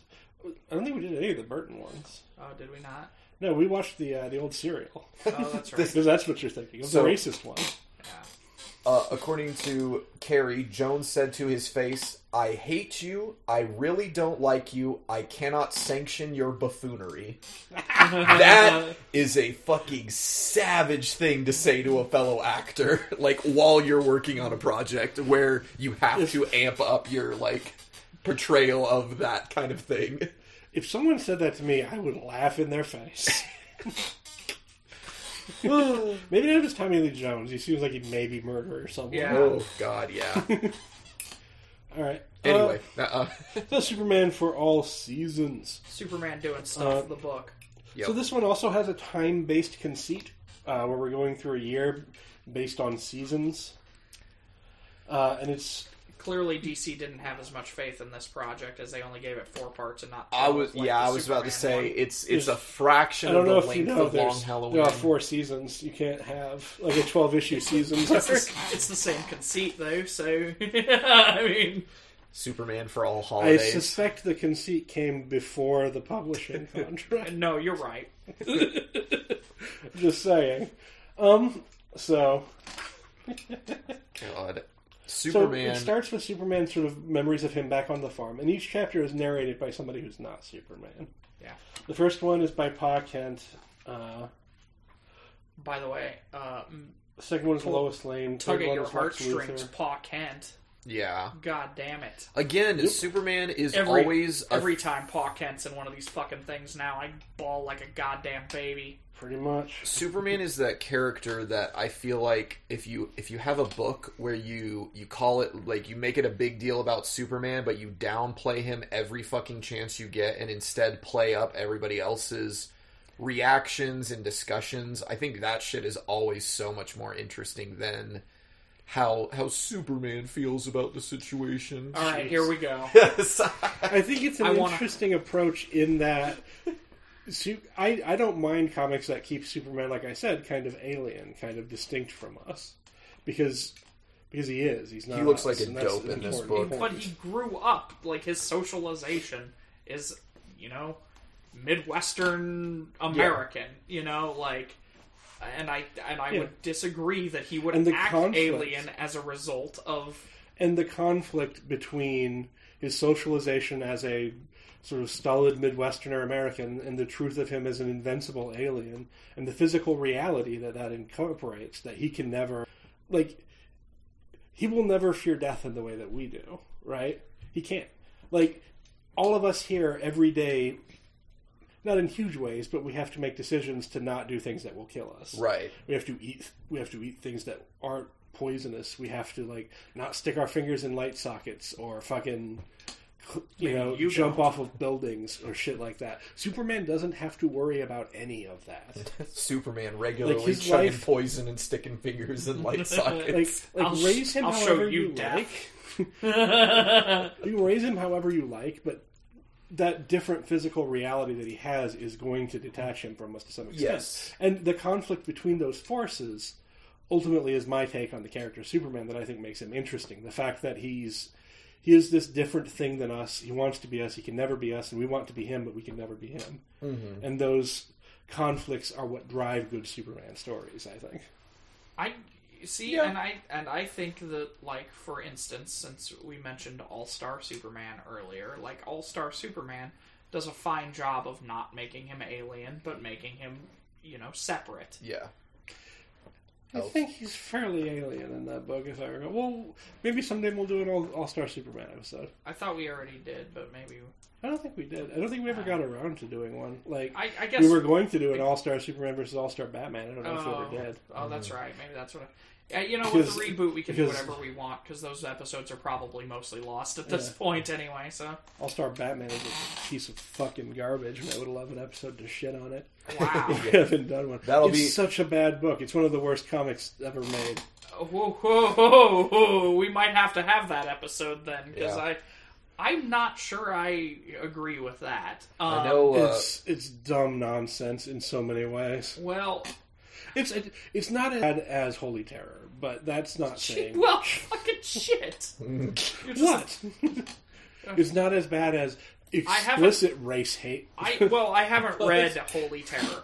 It's uh, explicit race but hate. but if you compare All Star Batman to Holy Terror, I'm sure anything would win up against it. but like, I just want to say, I was saying that because I said Batman and Robin might be my least favorite comic. And, Sure. Uh, there are things worse than that, but they are things like Holy Terror that I find more ideologically, like reprehensible, sure. openly reprehensible, as opposed Um, to just representing terrible things in the human psyche in general. But yeah, well, because like you know, we got uh, this week we got in the uh, Alexandria Ocasio Cortez comic, and we've been joking about it oh for my a couple fucking of days god! because the cover is particularly sort of like. Mm, Rocking this. It's a it's a lenticular cover that half of it is is her, in, in a parka. in a winter parka, and then the other half is her uh, Iron Spider knockoff comic cover or like comic costume with This a rocking camel toe. Like uh, you can't. It's the focus of the cover. Yeah, Is this you the Trump's miss Titans, people? It. it is. Yes. God damn you. Go out of business. You're the worst people. I, I don't know how they stay. Who is buying these books? They fucking Well, Fucking our- suck. dumb hipsters. Walmart store. Um, Ugh, I, I was going to say they probably sell well for you guys because I'm sure fucking hipster trash Not will love to fucking pick up a. well, I'll tell you you, I, I, I pointed maybe this. downtown I, better. I pointed this out to Cody actually um, earlier this week. What keeps happening with the Trump books is we'll get one in, and somebody will put another comic in front of it, and we won't notice it for you know hours or days. You know, like, um, so, and it's, so, so it's MAGA sabotage. yeah, Yep. Which is you know fine to a certain extent because as we read those for the show, like I I turned out I hated those because they I thought they were reprehensible. But If, if Trump supporters genuinely want to do harm to those comics, they should let people read them. yeah. Like, there's nothing, there's nothing worse to your opinion of those comics than reading them. oh god, I remember I was like I was so intrigued by like the whole Donald who laughed things that I like flipped through that one. And it's oh god, they're all or, or the fake news ones that they were all just called fake news with the like really offensive covers. yeah. Oh Jesus You, Christ! you weren't here for the episode when we did that. Uh, no, I've, you I've heard a lot about dodged that a one though. fucking bullet matrix style with that shit. God, yeah, I re- really did. That was harrowing. We, we don't we don't ever wish personal harm on creators, but we can definitely wish for a company to go out of business. Yes, I mean, I don't wish. I, I, I hope that they find. I hope, it's- that I hope they they get gainful healed. employment Okay, well, hang on, hang on. So the publisher who publishes those is Keen Spot, Yeah. who is a fascinating company. Like if I, you know, if I had all the time in the world to, you know, study these companies, like I would be interested in what Keen Spot's philosophy Business, yeah, or business model. The reason being is because they started out like as a republisher of webcomics. So Huh. and they in fact their main thing when they started, if I'm not mistaken, was that they had a website where you could basically publish your webcomic for free. Huh. And they were a, a, a place that hosted webcomic. So no matter how good or how terrible your webcomic is, you could put your idea out there and they would host it. Mm-hmm. And then there were agreements that they made with certain creators, like on their site, that would then republish those things in, in an anthology that would come out like quarterly that was like mm-hmm. 500 pages thick or something and was Shit. and was on pulpy paper. So it was like you know this really thick like thick boy for 9.99 and and it it, it, it could have worked like you can see where the logic like would would Right. would have something like that work and They they didn't. Harvey dented themselves. it didn't and i think some of it had to do probably with like you know creators needing money to create um because because Shocking. the keen spot model probably like gave them little or no money and they were just like well exposure you know um Possibly to do with the quality of content. Could have been that too um because i mean they were expecting i think 10 bucks for something like that 500 pages Yeah. so it was you know it was it was that too um anyway i don't think they do any of that anymore because they're now publishing all of these like political things and and the occasional like reprint of a manga thing They're like the asylum. they fell into a business model that works, and now they're trapped by it. yeah yeah. so Wow, that's a yeah It's a very good point. I didn't think about that comparison. That's funny. sorry still like superman Asylum. for all Back to- seasons There are Yeah. comics that are not published by Keen Spot, and therefore better, because any comic not published by Keen Spot is probably better than comics that are. Um, so Pa Kent is the first one, then Lois Lane, then Lex Luthor, and then uh, I Lana forgot Lang. that I interrupted him during the like beginning of the of the of, like the structure of the thing. Sorry. And, and they do do a uh, LL joke in here too, which is fun because three. I just realized three of the chapters are LLs narrated, uh, where where Lois finds a, a letter on his desk that's uh, to an LL, and she's like, "What, what are you doing to, talking about me?" And he's like, "That's not you." And she's like, How many people with the initials LL do you know? And I'm like, "Lots, Yeah. actually." As That- it turns out, The bad guy in this book, two different girlfriends. isn't there like a girlfriend Pa from like some bottle city with an L that's an LL? yes, as well? there is. There's a mermaid, There's a mermaid. Lori Lemur or something. Lori Lemur. So Lance it turns Leclerc. out Superman's got a type, and that type has to do with typographical issues. Anyway, so the, the story is it starts with Superman on the farm figuring out that he's it's you know it's a Superman begins. It's a figuring out he's Superman. Though Well, think yeah, it's- just it's like by the his- fact that he's built like a brick fucking shit Oh. house with a fucking A face the like His it too. His own initials are sort of LL too, and they're Kal-El. Yeah, yeah, that's true. It's, it's it's the assonance instead of the consonants, right? Yeah. Um, More interesting in Red Sun than in this book. that whole thing. um, So Superman decides he's gonna he's got to go to the big city and use his powers to save people, and he does so. Uh, becomes a huge I- media by sensation. repeatedly saving the one kid who can't learn not to play fucking ball on a literal goddamn skyscraper roof. that kid needed to die. Like that's our Kids super- on the escalator again. Um, I will say that one of the scenes I very much enjoyed in this book was his conversation with um, uh, Lana, where like Lana's saying, "You're gonna have to go to the city," and mm-hmm. he's like, "But it doesn't have to be the end of us," and she's basically like, "It kind of does," and it's just like, "Oh God," you know? Yeah. like like that scene just. I- you know, like having left him at one point, you know, like like that is one of those moments where like if you if you've ever been in that situation, which all three of us have, Uh-huh. like you leave your you know your old friends, you leave your old girl, these sorts of things to to sort of make it big or what have you. Well, because you feel you have to. Because some people are okay with staying where they are, and that's fine. But some people aren't, and well on there's that a cost to that. yeah, on that same side, the in the scene that impacted me more was when he goes back. First time he goes back, it's like the second time where the his buddy like outbursts on him about Yeah. like you don't know what's going on here because you're not here. Like you're you're big city That- boy, city boy. That's Yeah. me because it's it's his friend Pete who when he was uh, when he was a, a kid I want to say Pete Rose but that's a it's not Pete Rose Pete Pete Sampras. Ross it's it's Pete Rose he's upset about his gambling conviction um, Pete Ross who is sort of when they're kids he's sort of the big talker he's portrayed in here and I think in other Superman media as well And that's Uh, and then he moved like- to the big city and he was like, hmm, ah, Jimmy Olsen, you're you're my good Pete replacement.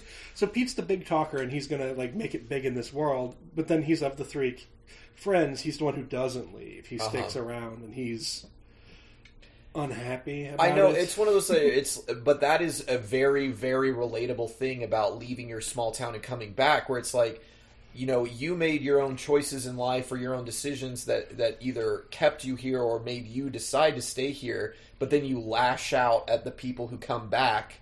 Because you're like, you left me, and you're like, you fucking made that choice, man. Like, I don't know what to tell you. Like, but it just like some some people will just be like that. You'll eventually have friends that for no reason kind of turn on you a little bit. yeah, because they're unhappy with their station in life, which is sad because anybody can leave, and because choosing to stay isn't bad either. If that's it's about Right.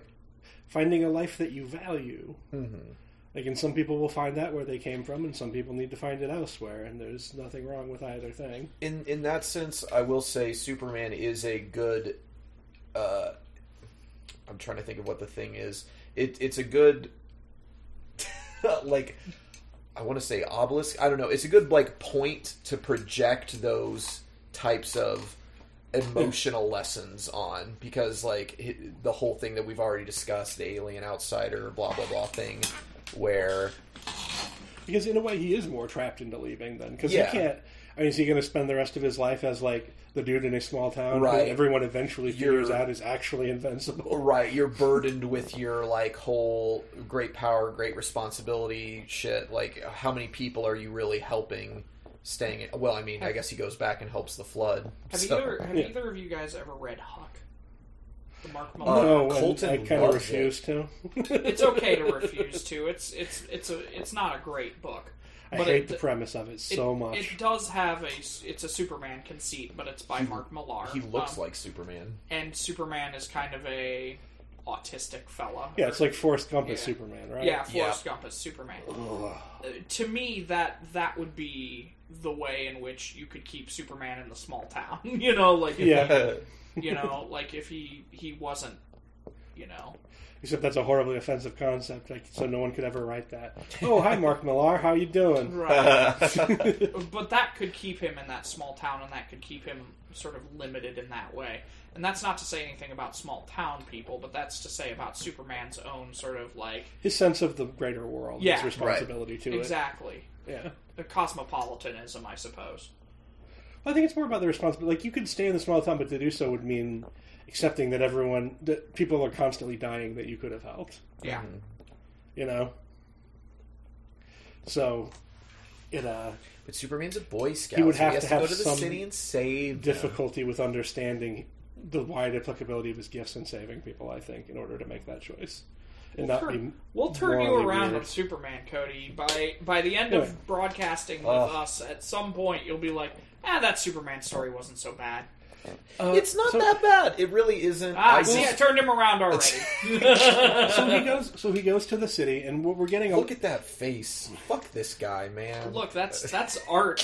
You were you, you just complimented the art a while ago. I'm know? not trying to change anybody's mind. Everybody has The- the right to everything in this book, especially like the Lex Luthor robots, is cool. But even look at like when you just look at the whole overall book, I'm sure this is done on purpose, but like all of the backgrounds are this like grayed sepia thing, and Superman is the only real dynamic splash of color on any page. But Yeah. like I don't know, it just makes me hate him more. Like, We'll- we'll- we'll like, Superman has to have all the color in the scene. I think there's something very specific behind that, and we'll get to it in a bit.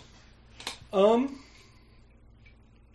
but it's you know you don't have to change your mind. Yeah. I'm not. I don't want to. I don't want to change people's Yeah. minds. Like if it was an offensive opinion, like if Cody was like, I don't really like uh, Superman for all seasons, and Jews are behind. I was the just about yeah, I was about to say it's like I I'd don't like like, Superman because I don't the like his Jewish thing- origins. Let's put aside the Superman thing, and maybe get into the thing where you don't like Jews. oh God, maybe that's what we should talk about. Why did we and what has suddenly Why become did an we intervention. Godwin's law today? I don't know. Like, how I did that didn't- happen? We didn't Godwin's law. Yet, I mean, we're almost there. well, I understand that that's also a, a, an important part about the whole Superman history too. Is his like the not his origins, but like the actual creator origins Yeah. and stuff like that. And I do I that stuff is. I have a lot to say about that another day because Josh really wants to talk about the book we're talking about. So, so he goes to the city, and it's sort of a, a compressed version of a lot of what I would say was sort of the John Byrne '80s, like. yeah. Re- Okay, so Cody reboot. asked me earlier this week, why does Lex Luthor have hair in this? And I and I said because that's what he looked like in the '80s. Yeah. You know, There's even because I believe in the one of the first things he does in the Byrne is he it's a submarine or a ship that he's carrying. yeah. So there's some echoed events happening. Mm-hmm. It was it was in the '80s they brought Superman back. The thing a lot of people don't realize is the golden and I guess it would be silver as well. Superman doesn't have much to do with the modern Superman, other Yeah. than sort of character design and like names, Mhm. because that Superman had a lot of long ago continuity that they've largely let go of in favor of the John Byrne reboot continuity. Right. Like for instance, Lex Luthor in the original, uh, he was just a criminal who was good at inventing things. Yeah. like he wasn't. Uh, Lex a- a Luthor stole businessman. forty cakes, and that's terrible. Yes, he, he was not a super awesome businessman who's Yeah. corrupt. Uh, that was the John Byrne that brought. Yeah, the, the the the modern idea of Lex Luthor as like as that as like the humanitarian front, but Yeah. that's your bad guy. I think is one of those things that like that's more dynamic, that's more It's- interesting. Well, it, it, it creates. I think what John Byrne saw was that you could create the dichotomy between Superman, the the person who wants to be a good guy but is separated by his alienness, and Lex Luthor, who is very human and very fallible as a human. He's not the moral actor that Mm-hmm. And- Superman is. And and Lex has that like wide spreading reach where he has that influence and power where he can do good things, but also simultaneously because I hate Superman so much, I'm going to poison the whole city. well, he always has. There's someday we'll do the Luthor book that was it Azzarello did. Mhm. Someday we'll do that book for the show because Aura and I both think that was one of the best ones ever. But it's it shows like Lex Luthor's plans are basically like he wants everybody. I think if Lex Luthor could just push a button and make everybody see that Superman's a dick, like he'd just do that. I have that in common. like he'd be fine with that. Yeah. he doesn't need any of the other stuff. Like he sometimes commits crimes in the furtherance of his money, but like Right.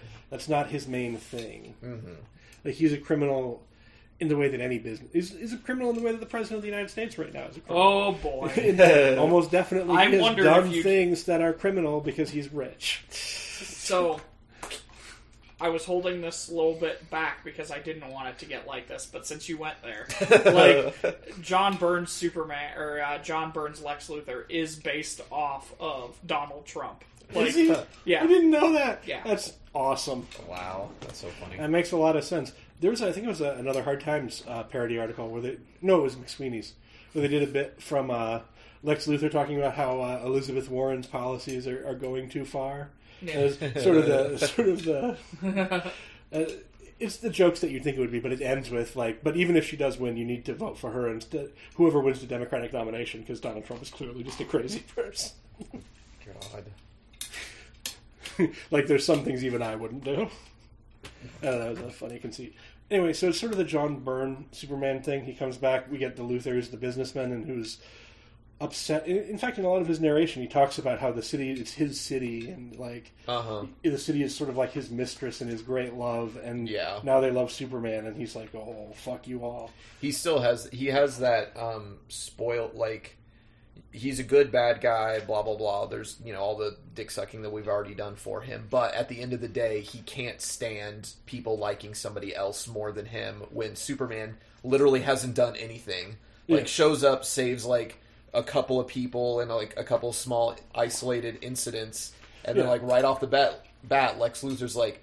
Huh. Well, they don't. They also don't know that he's an alien. You just see another person who's superpowered, and you're like, "Holy shit! People Yeah. are fallible. Like this is a bad idea." And you don't understand the difficulties of enacting structural reform that affects large amounts of people. Like, because I'm sure if you asked Lex, if this Lex Luthor was a person you could talk to, and you said, "Well, why Right. do you do what you do?" You'd be like, "Well, I'm trying to create a better world." And sometimes people get hurt in that process, but overall, I'm trying to do good for the majority of people. Like mm-hmm. the the classical capitalist justifications, where like if if we run the system properly, then like if we're greedy, it will still create good outcomes for the most people. Right. And the to to that same extent, Superman like part of the reason that Lex Luthor goes uh, on the real tear for Superman is there's a burning building. Super, uh, Lex Luthor's Lex bots are saving a bunch of people, but they miss one that Yeah. Superman sees because he can see fucking through buildings.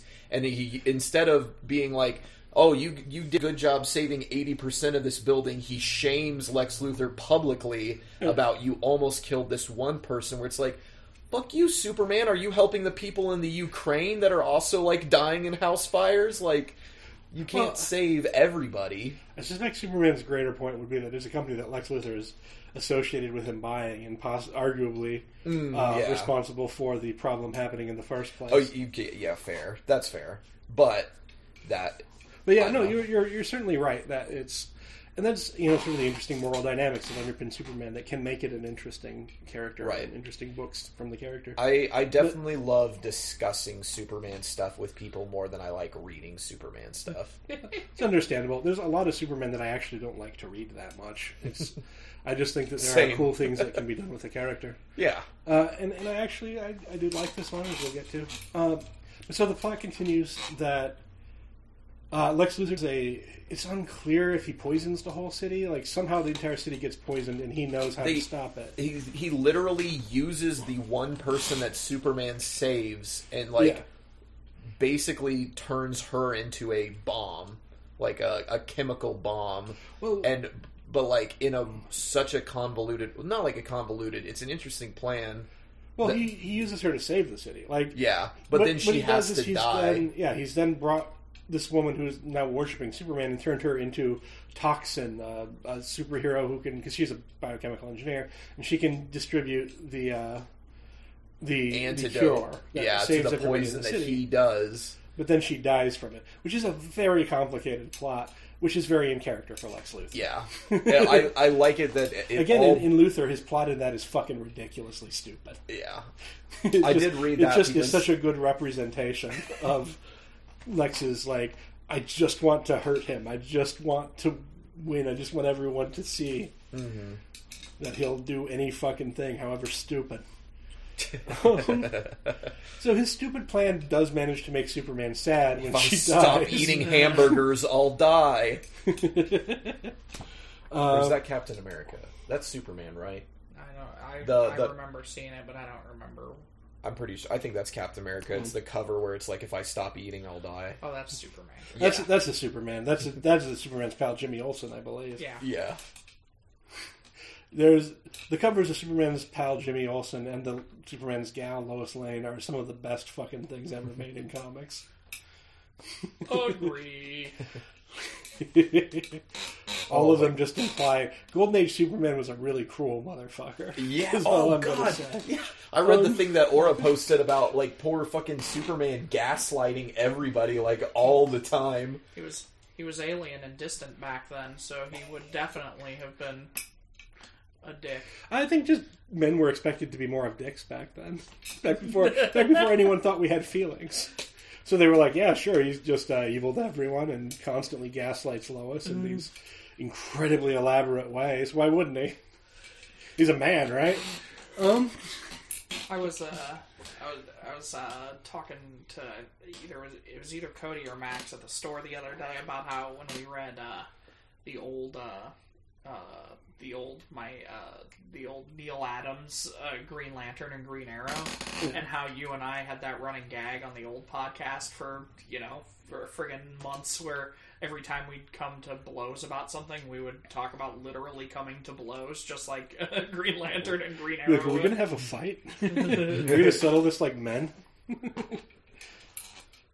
God. The the caption's not as important as the picture of Superman decking Supergirl. It's um Uh, there's there's a great panel from like the first Supergirl appearance where she like has risked life and limb and barely gotten to this planet, and he's like, "Okay, now you're going to go live with my parents for a while, and I'm not going to see you forever. Bye." Yep. yeah. um so Cody, Yes. the Superman problem. Uh huh. Yes. Um let me just say there is Okay, can I can I wrap the book up real quick and then Oh, say yeah. Oh, I one thought thing you about the already form did, of the book? I guess. I don't It's Lex Luthor's convinced him this plot has happened, and then he goes home and he gets happy again. Yes. and that's that's the shape that's the large arc of the plot uh, i wanted to say one thing about this book going into the discussion uh, and i think it ties into something what you, you pointed out about the art about the brightness versus the sort of m- more muted color scheme uh, on the back it refers to this uh, one of the pull quotes from smallville says that it's the it's the scope of a john ford film but i would say more frank capra to me, that's what this book is, and what a lot of Loeb does. I think he Yeah. thinks very cinematically. What he's making here isn't a typical Superman story. What he's making is like it's a Wonderful Life, but with Yeah. Superman. That's fair. I could see Yeah. that. That would be a cooler holiday Superman story, I think, too. And I think that's the color scheme of it in particular too, because that sort of washed out color is, you know, That's fair. older. Although I would associate It- Capra with black and white. It Uh, does feel nostalgic, and not in like a '90s nostalgic way. It feels '70s, '80s nostalgic. Yeah, and very not representational. Like if you look at images in here of Superman against normal people, uh, like there's one of him hugging his You're father, very aware that Superman is not a normal person. where he Baby is, Huey looking motherfucker. Yeah. Oh, he definitely is, and it's. it is I one of know those we got to books- talk about it. Like You is- did. Superman's got a doughy ass face in this book. I mean, Superman's always drawn with kind of a doughy. to, to be fair, I did tell Aura this. E- even as I shit on it, I actually do like when Superman is drawn in this like not muscular but like big style. I like it when Superman looks like Mister Incredible. I like that. I like the big j- chin jaw. Yeah, like this oh, panel of him sitting next to his mother, uh, it looks like she's a fucking You, child. Yeah. you have you have the page number too. You can Yeah, it's actually- uh, page forty-seven in the original. Uh, usually we don't have page numbers, which is why I said that. he's just dwarfing her. There's another one. I don't know where it is. Uh, there's another one where he's like, he comes home and he hugs his father, and again, his father looks like a fucking child next to him. You're just like, I just oh I just wonder why Lois doesn't figure out that he's Superman in this because his stature is not like he is. That's yeah, to be he fair. is Superman, or he is like a Russian contract killer. like he's he's one of those fucking things. Like he might be a about the time I WWE met a Russian wrestler. contract killer. Really? Yeah, it was at a hotel in uh, like somewhere south of uh, Las Vegas. we were staying at this hotel, and the guy who owned the place was pretty clearly like mobbed up, and uh, and and he, I, you know, I, I was talking to him about Don't where drop it was, any last names now. I don't have it. I don't. I also don't remember the town. Otherwise, perfect. Yeah. So That's what I'd say too. yeah. No, no, I don't say the name of the town. Even if you I'm sorry, I don't remember the name of the town. I don't remember the name of Seattle, Washington. But he, uh, I, I was, t- I, he was, he was out, he was out having a smoke while I was Seattle, was. Washington, Nevada. This was this was on a different trip. Um, so I uh, this was this was San Diego. This was on the way to San Diego.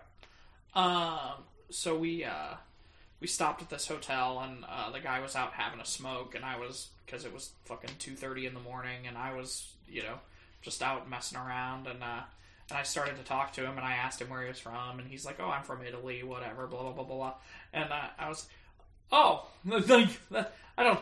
I don't. Uh, your accent doesn't. You know, I, I said something like, "Oh, the accent," you know, threw me. I thought it was somewhere else, and he's like, "No, Italy." And I was like, "Okay, cool."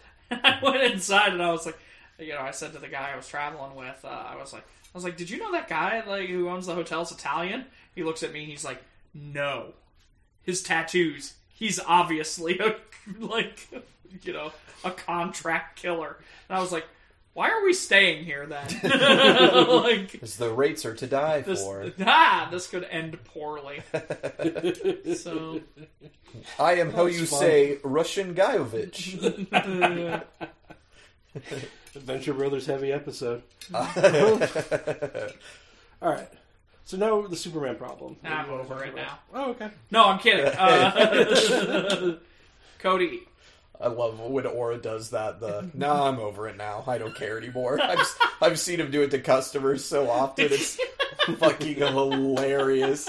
He does he does this shit to me at work, and I have to I, I literally have to turn away because I'm biting my lip not to like start guffawing out loud because a customer will be like rambling the way that a like you know service industry people you know you just have to deal with people talking at you, and I'll overhear or I'll just like be like. What? No, no. Tell me, tell me, tell me. Uh, I don't care anymore. Like literally, just like that. in, in a retail sense. yeah, I don't belong doing this much anymore. I, like, uh, Yeah, unfortunately, you've realized how little you should care. no, no, no, no. It's good to it's good to have that like you know uh, veil of, of of of you know. Yes, like I, I need to take care of the customer. I need to be good. now. Now I've like eaten through it so much, like, like moths or something, right? Like, um. So Cody, for you, I would suggest a Superman book, Action Comics seven seventy five. Yep. What's wrong with Truth, Justice, and the American Way? I absolutely knew that was what you were going to This, recommend. this sounds like like the Lisa Simpson speech of a of a Superman thing. It's really good. I'll I'll, I'll look into it. And I'll it's a check it single. It's like an oversized issue, but it's an issue. Cool. Yeah, it's just Like one double issue, special. and it's it's the it's it's uh it wasn't the thing was I thought it was written by somebody like Jeph Loeb or something like that, and I think when did we? I, I don't think we did it for the show. I thought it was somebody. What it, it's action? What is the What- name what of it? Action Comics seven seventy five. Um, I've seen Geoff Johns for some reason. it's uh, but it's it's a it's it's a it's a single issue called "What's Wrong with Truth, Justice, and the American Way Joe Way." Kelly. Joe Kelly, that's who it was. Yeah. Um, Yeah, Kelly. does- He, he's a, yeah, I mean he's a Journeyman. workhorse. He's a workhorse guy. He's not, but he's not. You know. yeah, he's not a superstar, but he's a good Yeah. journeyman. Yeah. So, so that's what I'm going to suggest to you, sir. Don't read what it's about. Just put it away. No, I'm. I hate Um, this art style though. Doesn't matter. I hate this era of art Knock style it for off. comics. Put but that's it away. fine. It's fine. It's It's very fine. good, and it does. The art style is sort of to a point. Right. Have you ever read The Authority? Me? Uh. uh Okay. It's the I I just don't like it when sorry when art goes where they do that thing where they try to like it looks like rounded too Sure. much. well. That is the book that turned me around on I Superman. mean, I think The Authority was out by then, right? Yeah. I it was very much echoing the look of The Authority. yeah. Hmm. It's it's talking about. It's a book that talks a lot about current comic trends, and it's a quick read. Yeah. Hmm. Okay, I'll check I'll check these both out. But I mean, you don't need to. I also really like Superman Birthright. Birthright was okay. Yeah, this I- is this is exactly I didn't what I'm love talking Birthright about. as much as other people, but yeah, it's it, it was good. There's this great scene in it where he's still it's he hasn't become Superman yet. He's just Clark Kent, and he's sort of interning in there in the ah, somewhere where there's terrorists happening, and a bunch of people have been killed, and he has the the one guy who's there, and you sort of see this conflict in him where he's has the guy against the wall and his fist is up and he's like I could kill this person like I could I oh. could end this person's life That is a good and scene he, from he that takes book. he takes this choice not to and you can see it play out over panels hmm. and it's really influential to how I look at the character with that, that idea of how he has to constantly choose to not do that. Yeah. like that conflict between the alien and the, and the human. Strange brew. I could crush your head like a nut, but I won't because I need you. Exactly. Every every almost every fight Superman gets in, that's the case. He's choosing to not murder somebody. Right, pulling your punches by like a thousand. Yeah. And that I think is something that can make him an interesting character. And I wouldn't disagree with you. There's a lot of uninteresting Supermen out there because there's certainly fucking is. Uh, yeah, I mean, I, I wasn't gonna I wasn't gonna try to tell you that that's not the case. But I mean, any character with a long history has a bunch of shit. Yeah, that's that's definitely fair. That's uh, honestly, I feel like that is the the biggest downfall to to uh, both of these characters is there's so much content for both Batman and Superman, and Yeah. what is what is uh, universally Batman to you is not what is universally Batman to the next person. The same for Superman.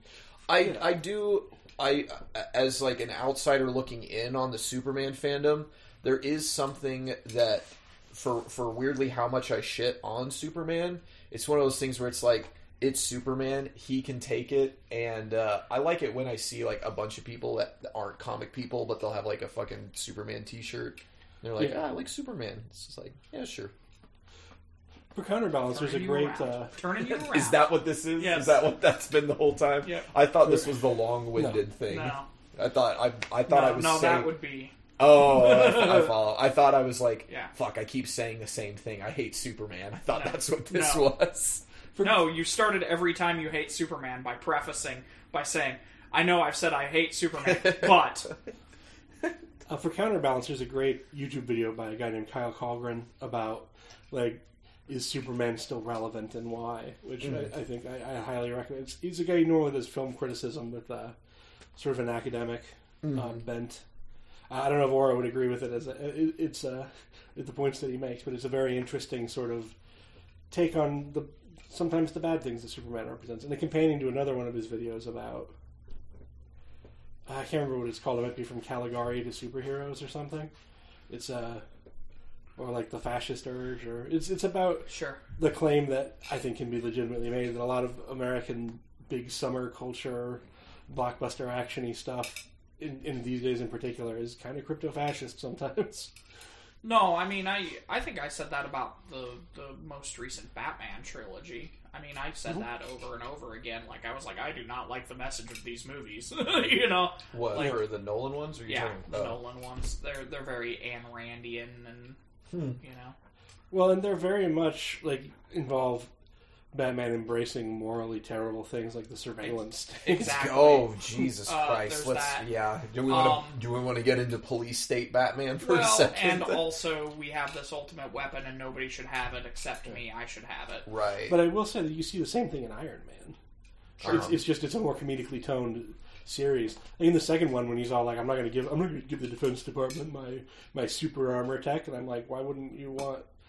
Amer- Look, I'm not a big fan of war, but if you have super armor, why wouldn't you want some form of super armor to keep our keep soldiers from getting Right. killed?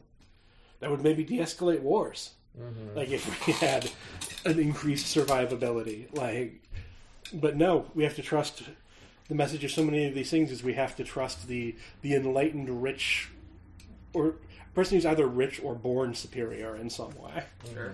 to to be the moral arbiter and that's not a great message Well, anyway yeah. Um, but but but yeah i think to, to sort of I should probably move towards wrapping things up uh, I, I do agree with cody that i think these are both characters because they have such a history you have to have a take yeah. Like I don't think you can write Batman or Superman without having a take, and that take will always exclude some things, Uh huh.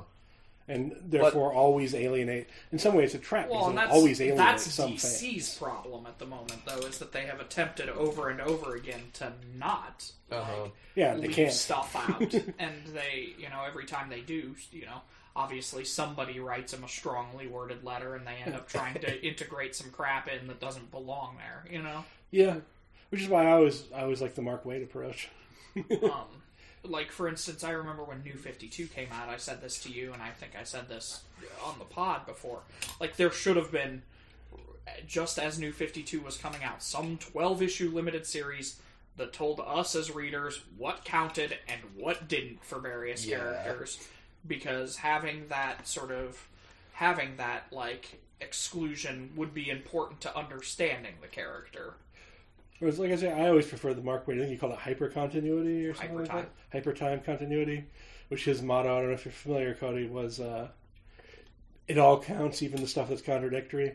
Like, yeah, Yeah. I think sort of the deeper motto of it was like Cough, cough, Right. religion. whatever Well, writers are matters, gonna whatever screw matters to the story that you're telling matters, and Yeah. just hand wave away everything else Right. because who fucking cares that much? Yeah, exactly. I mean, when you're I think that's negligible amount. I think. Well, when you're talking about a character like Superman or Batman that have like four comics a week coming out for you know seventy years Yeah. or something, like s- necessarily some of it is going to count and some of it isn't because hmm. Right, you know somebody is going to have acted so, some particular hmm. way in some book or some right. somebody was you know And objectively, when you have that much content, some of it will objectively be better than others. So, Yeah. like the bad stuff that people remember is got to be the really, really, really bad stuff because there's so much. So, if it's universally known as the shitty shit, it floats to the top or the bottom. Like, this is a mixed metaphor. it's a mixed metaphor.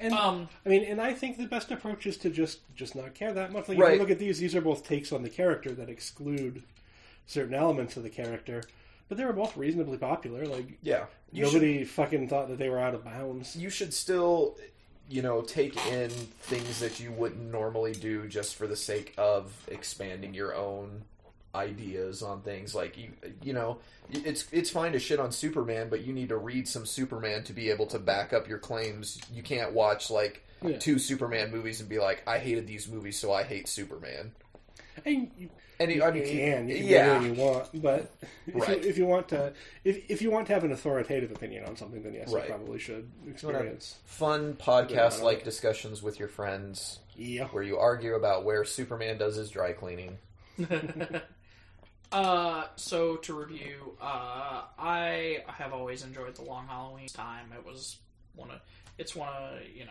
one of my favorites. Uh, Superman for All Seasons.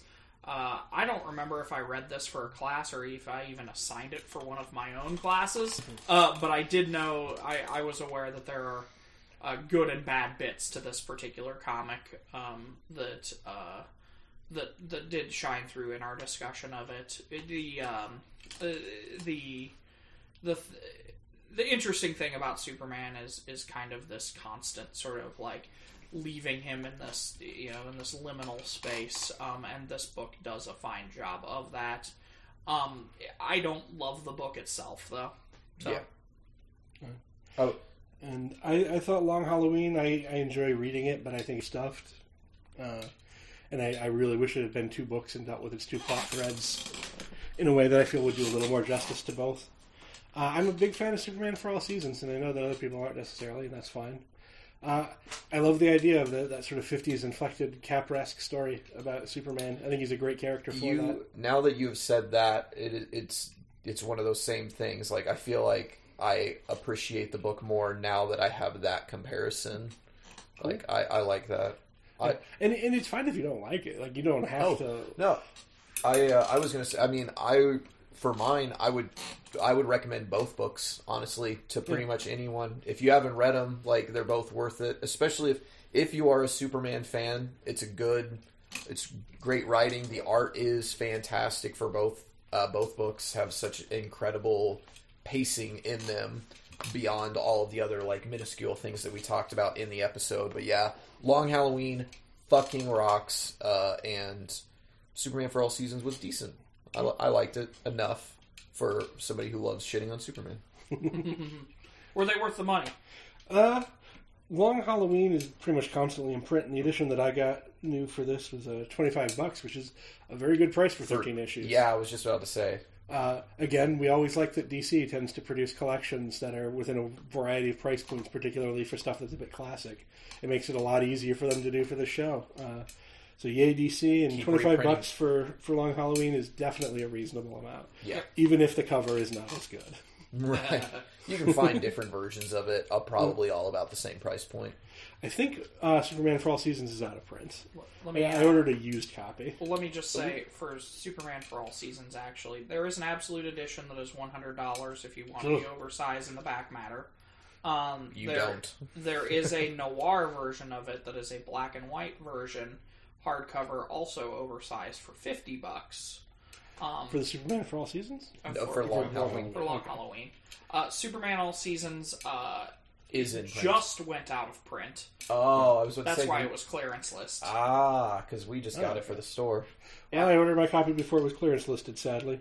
Uh, I got it used off Amazon for, I don't know, like 12, 15 bucks.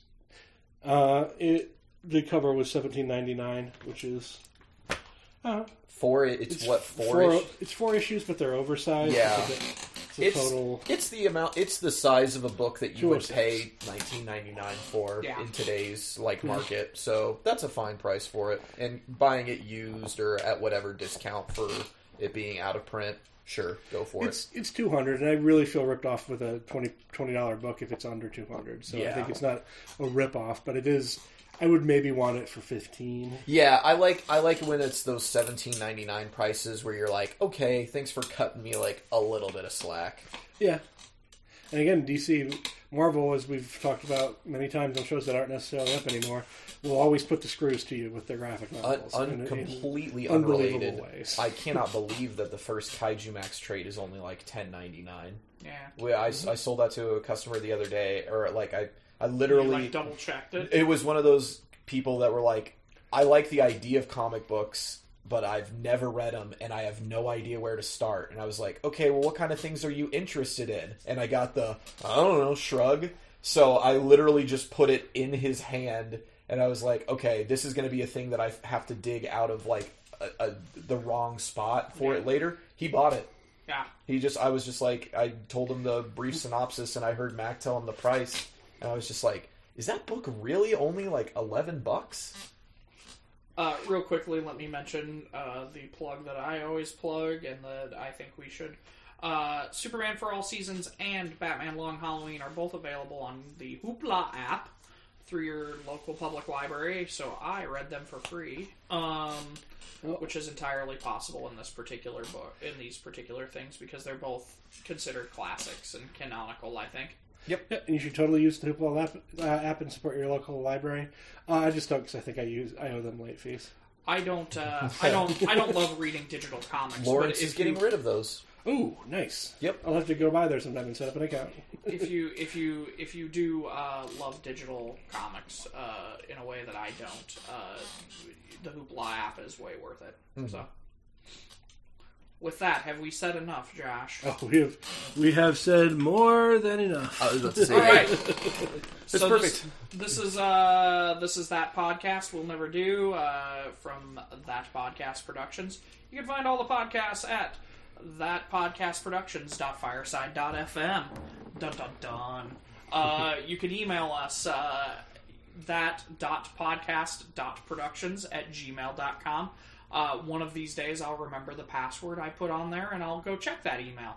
Um, I, I was joking last episode uh, that uh, you know I, I said uh, that uh, it occurred to me that the internet comments are the worst comments. Uh, so I don't know why we beg people to go to our Facebook site and comment and and, and because I don't. It's some some sort of talk about it. sure. Um, And look, if I you're will, a friend of ours that listens to this, which most of you probably are, say something anyway. yeah, Your Like, love there- and your hate People out there me. casually Well, cruising through, like, I- don't know that we know all these people. I have a Makes I us have successful. I have a giggle uh, in so much as the comment or the uh, the post on our Facebook page that has gotten the most love and the most comments is the one where we said that your computer was broken and we didn't know when we'd be coming back.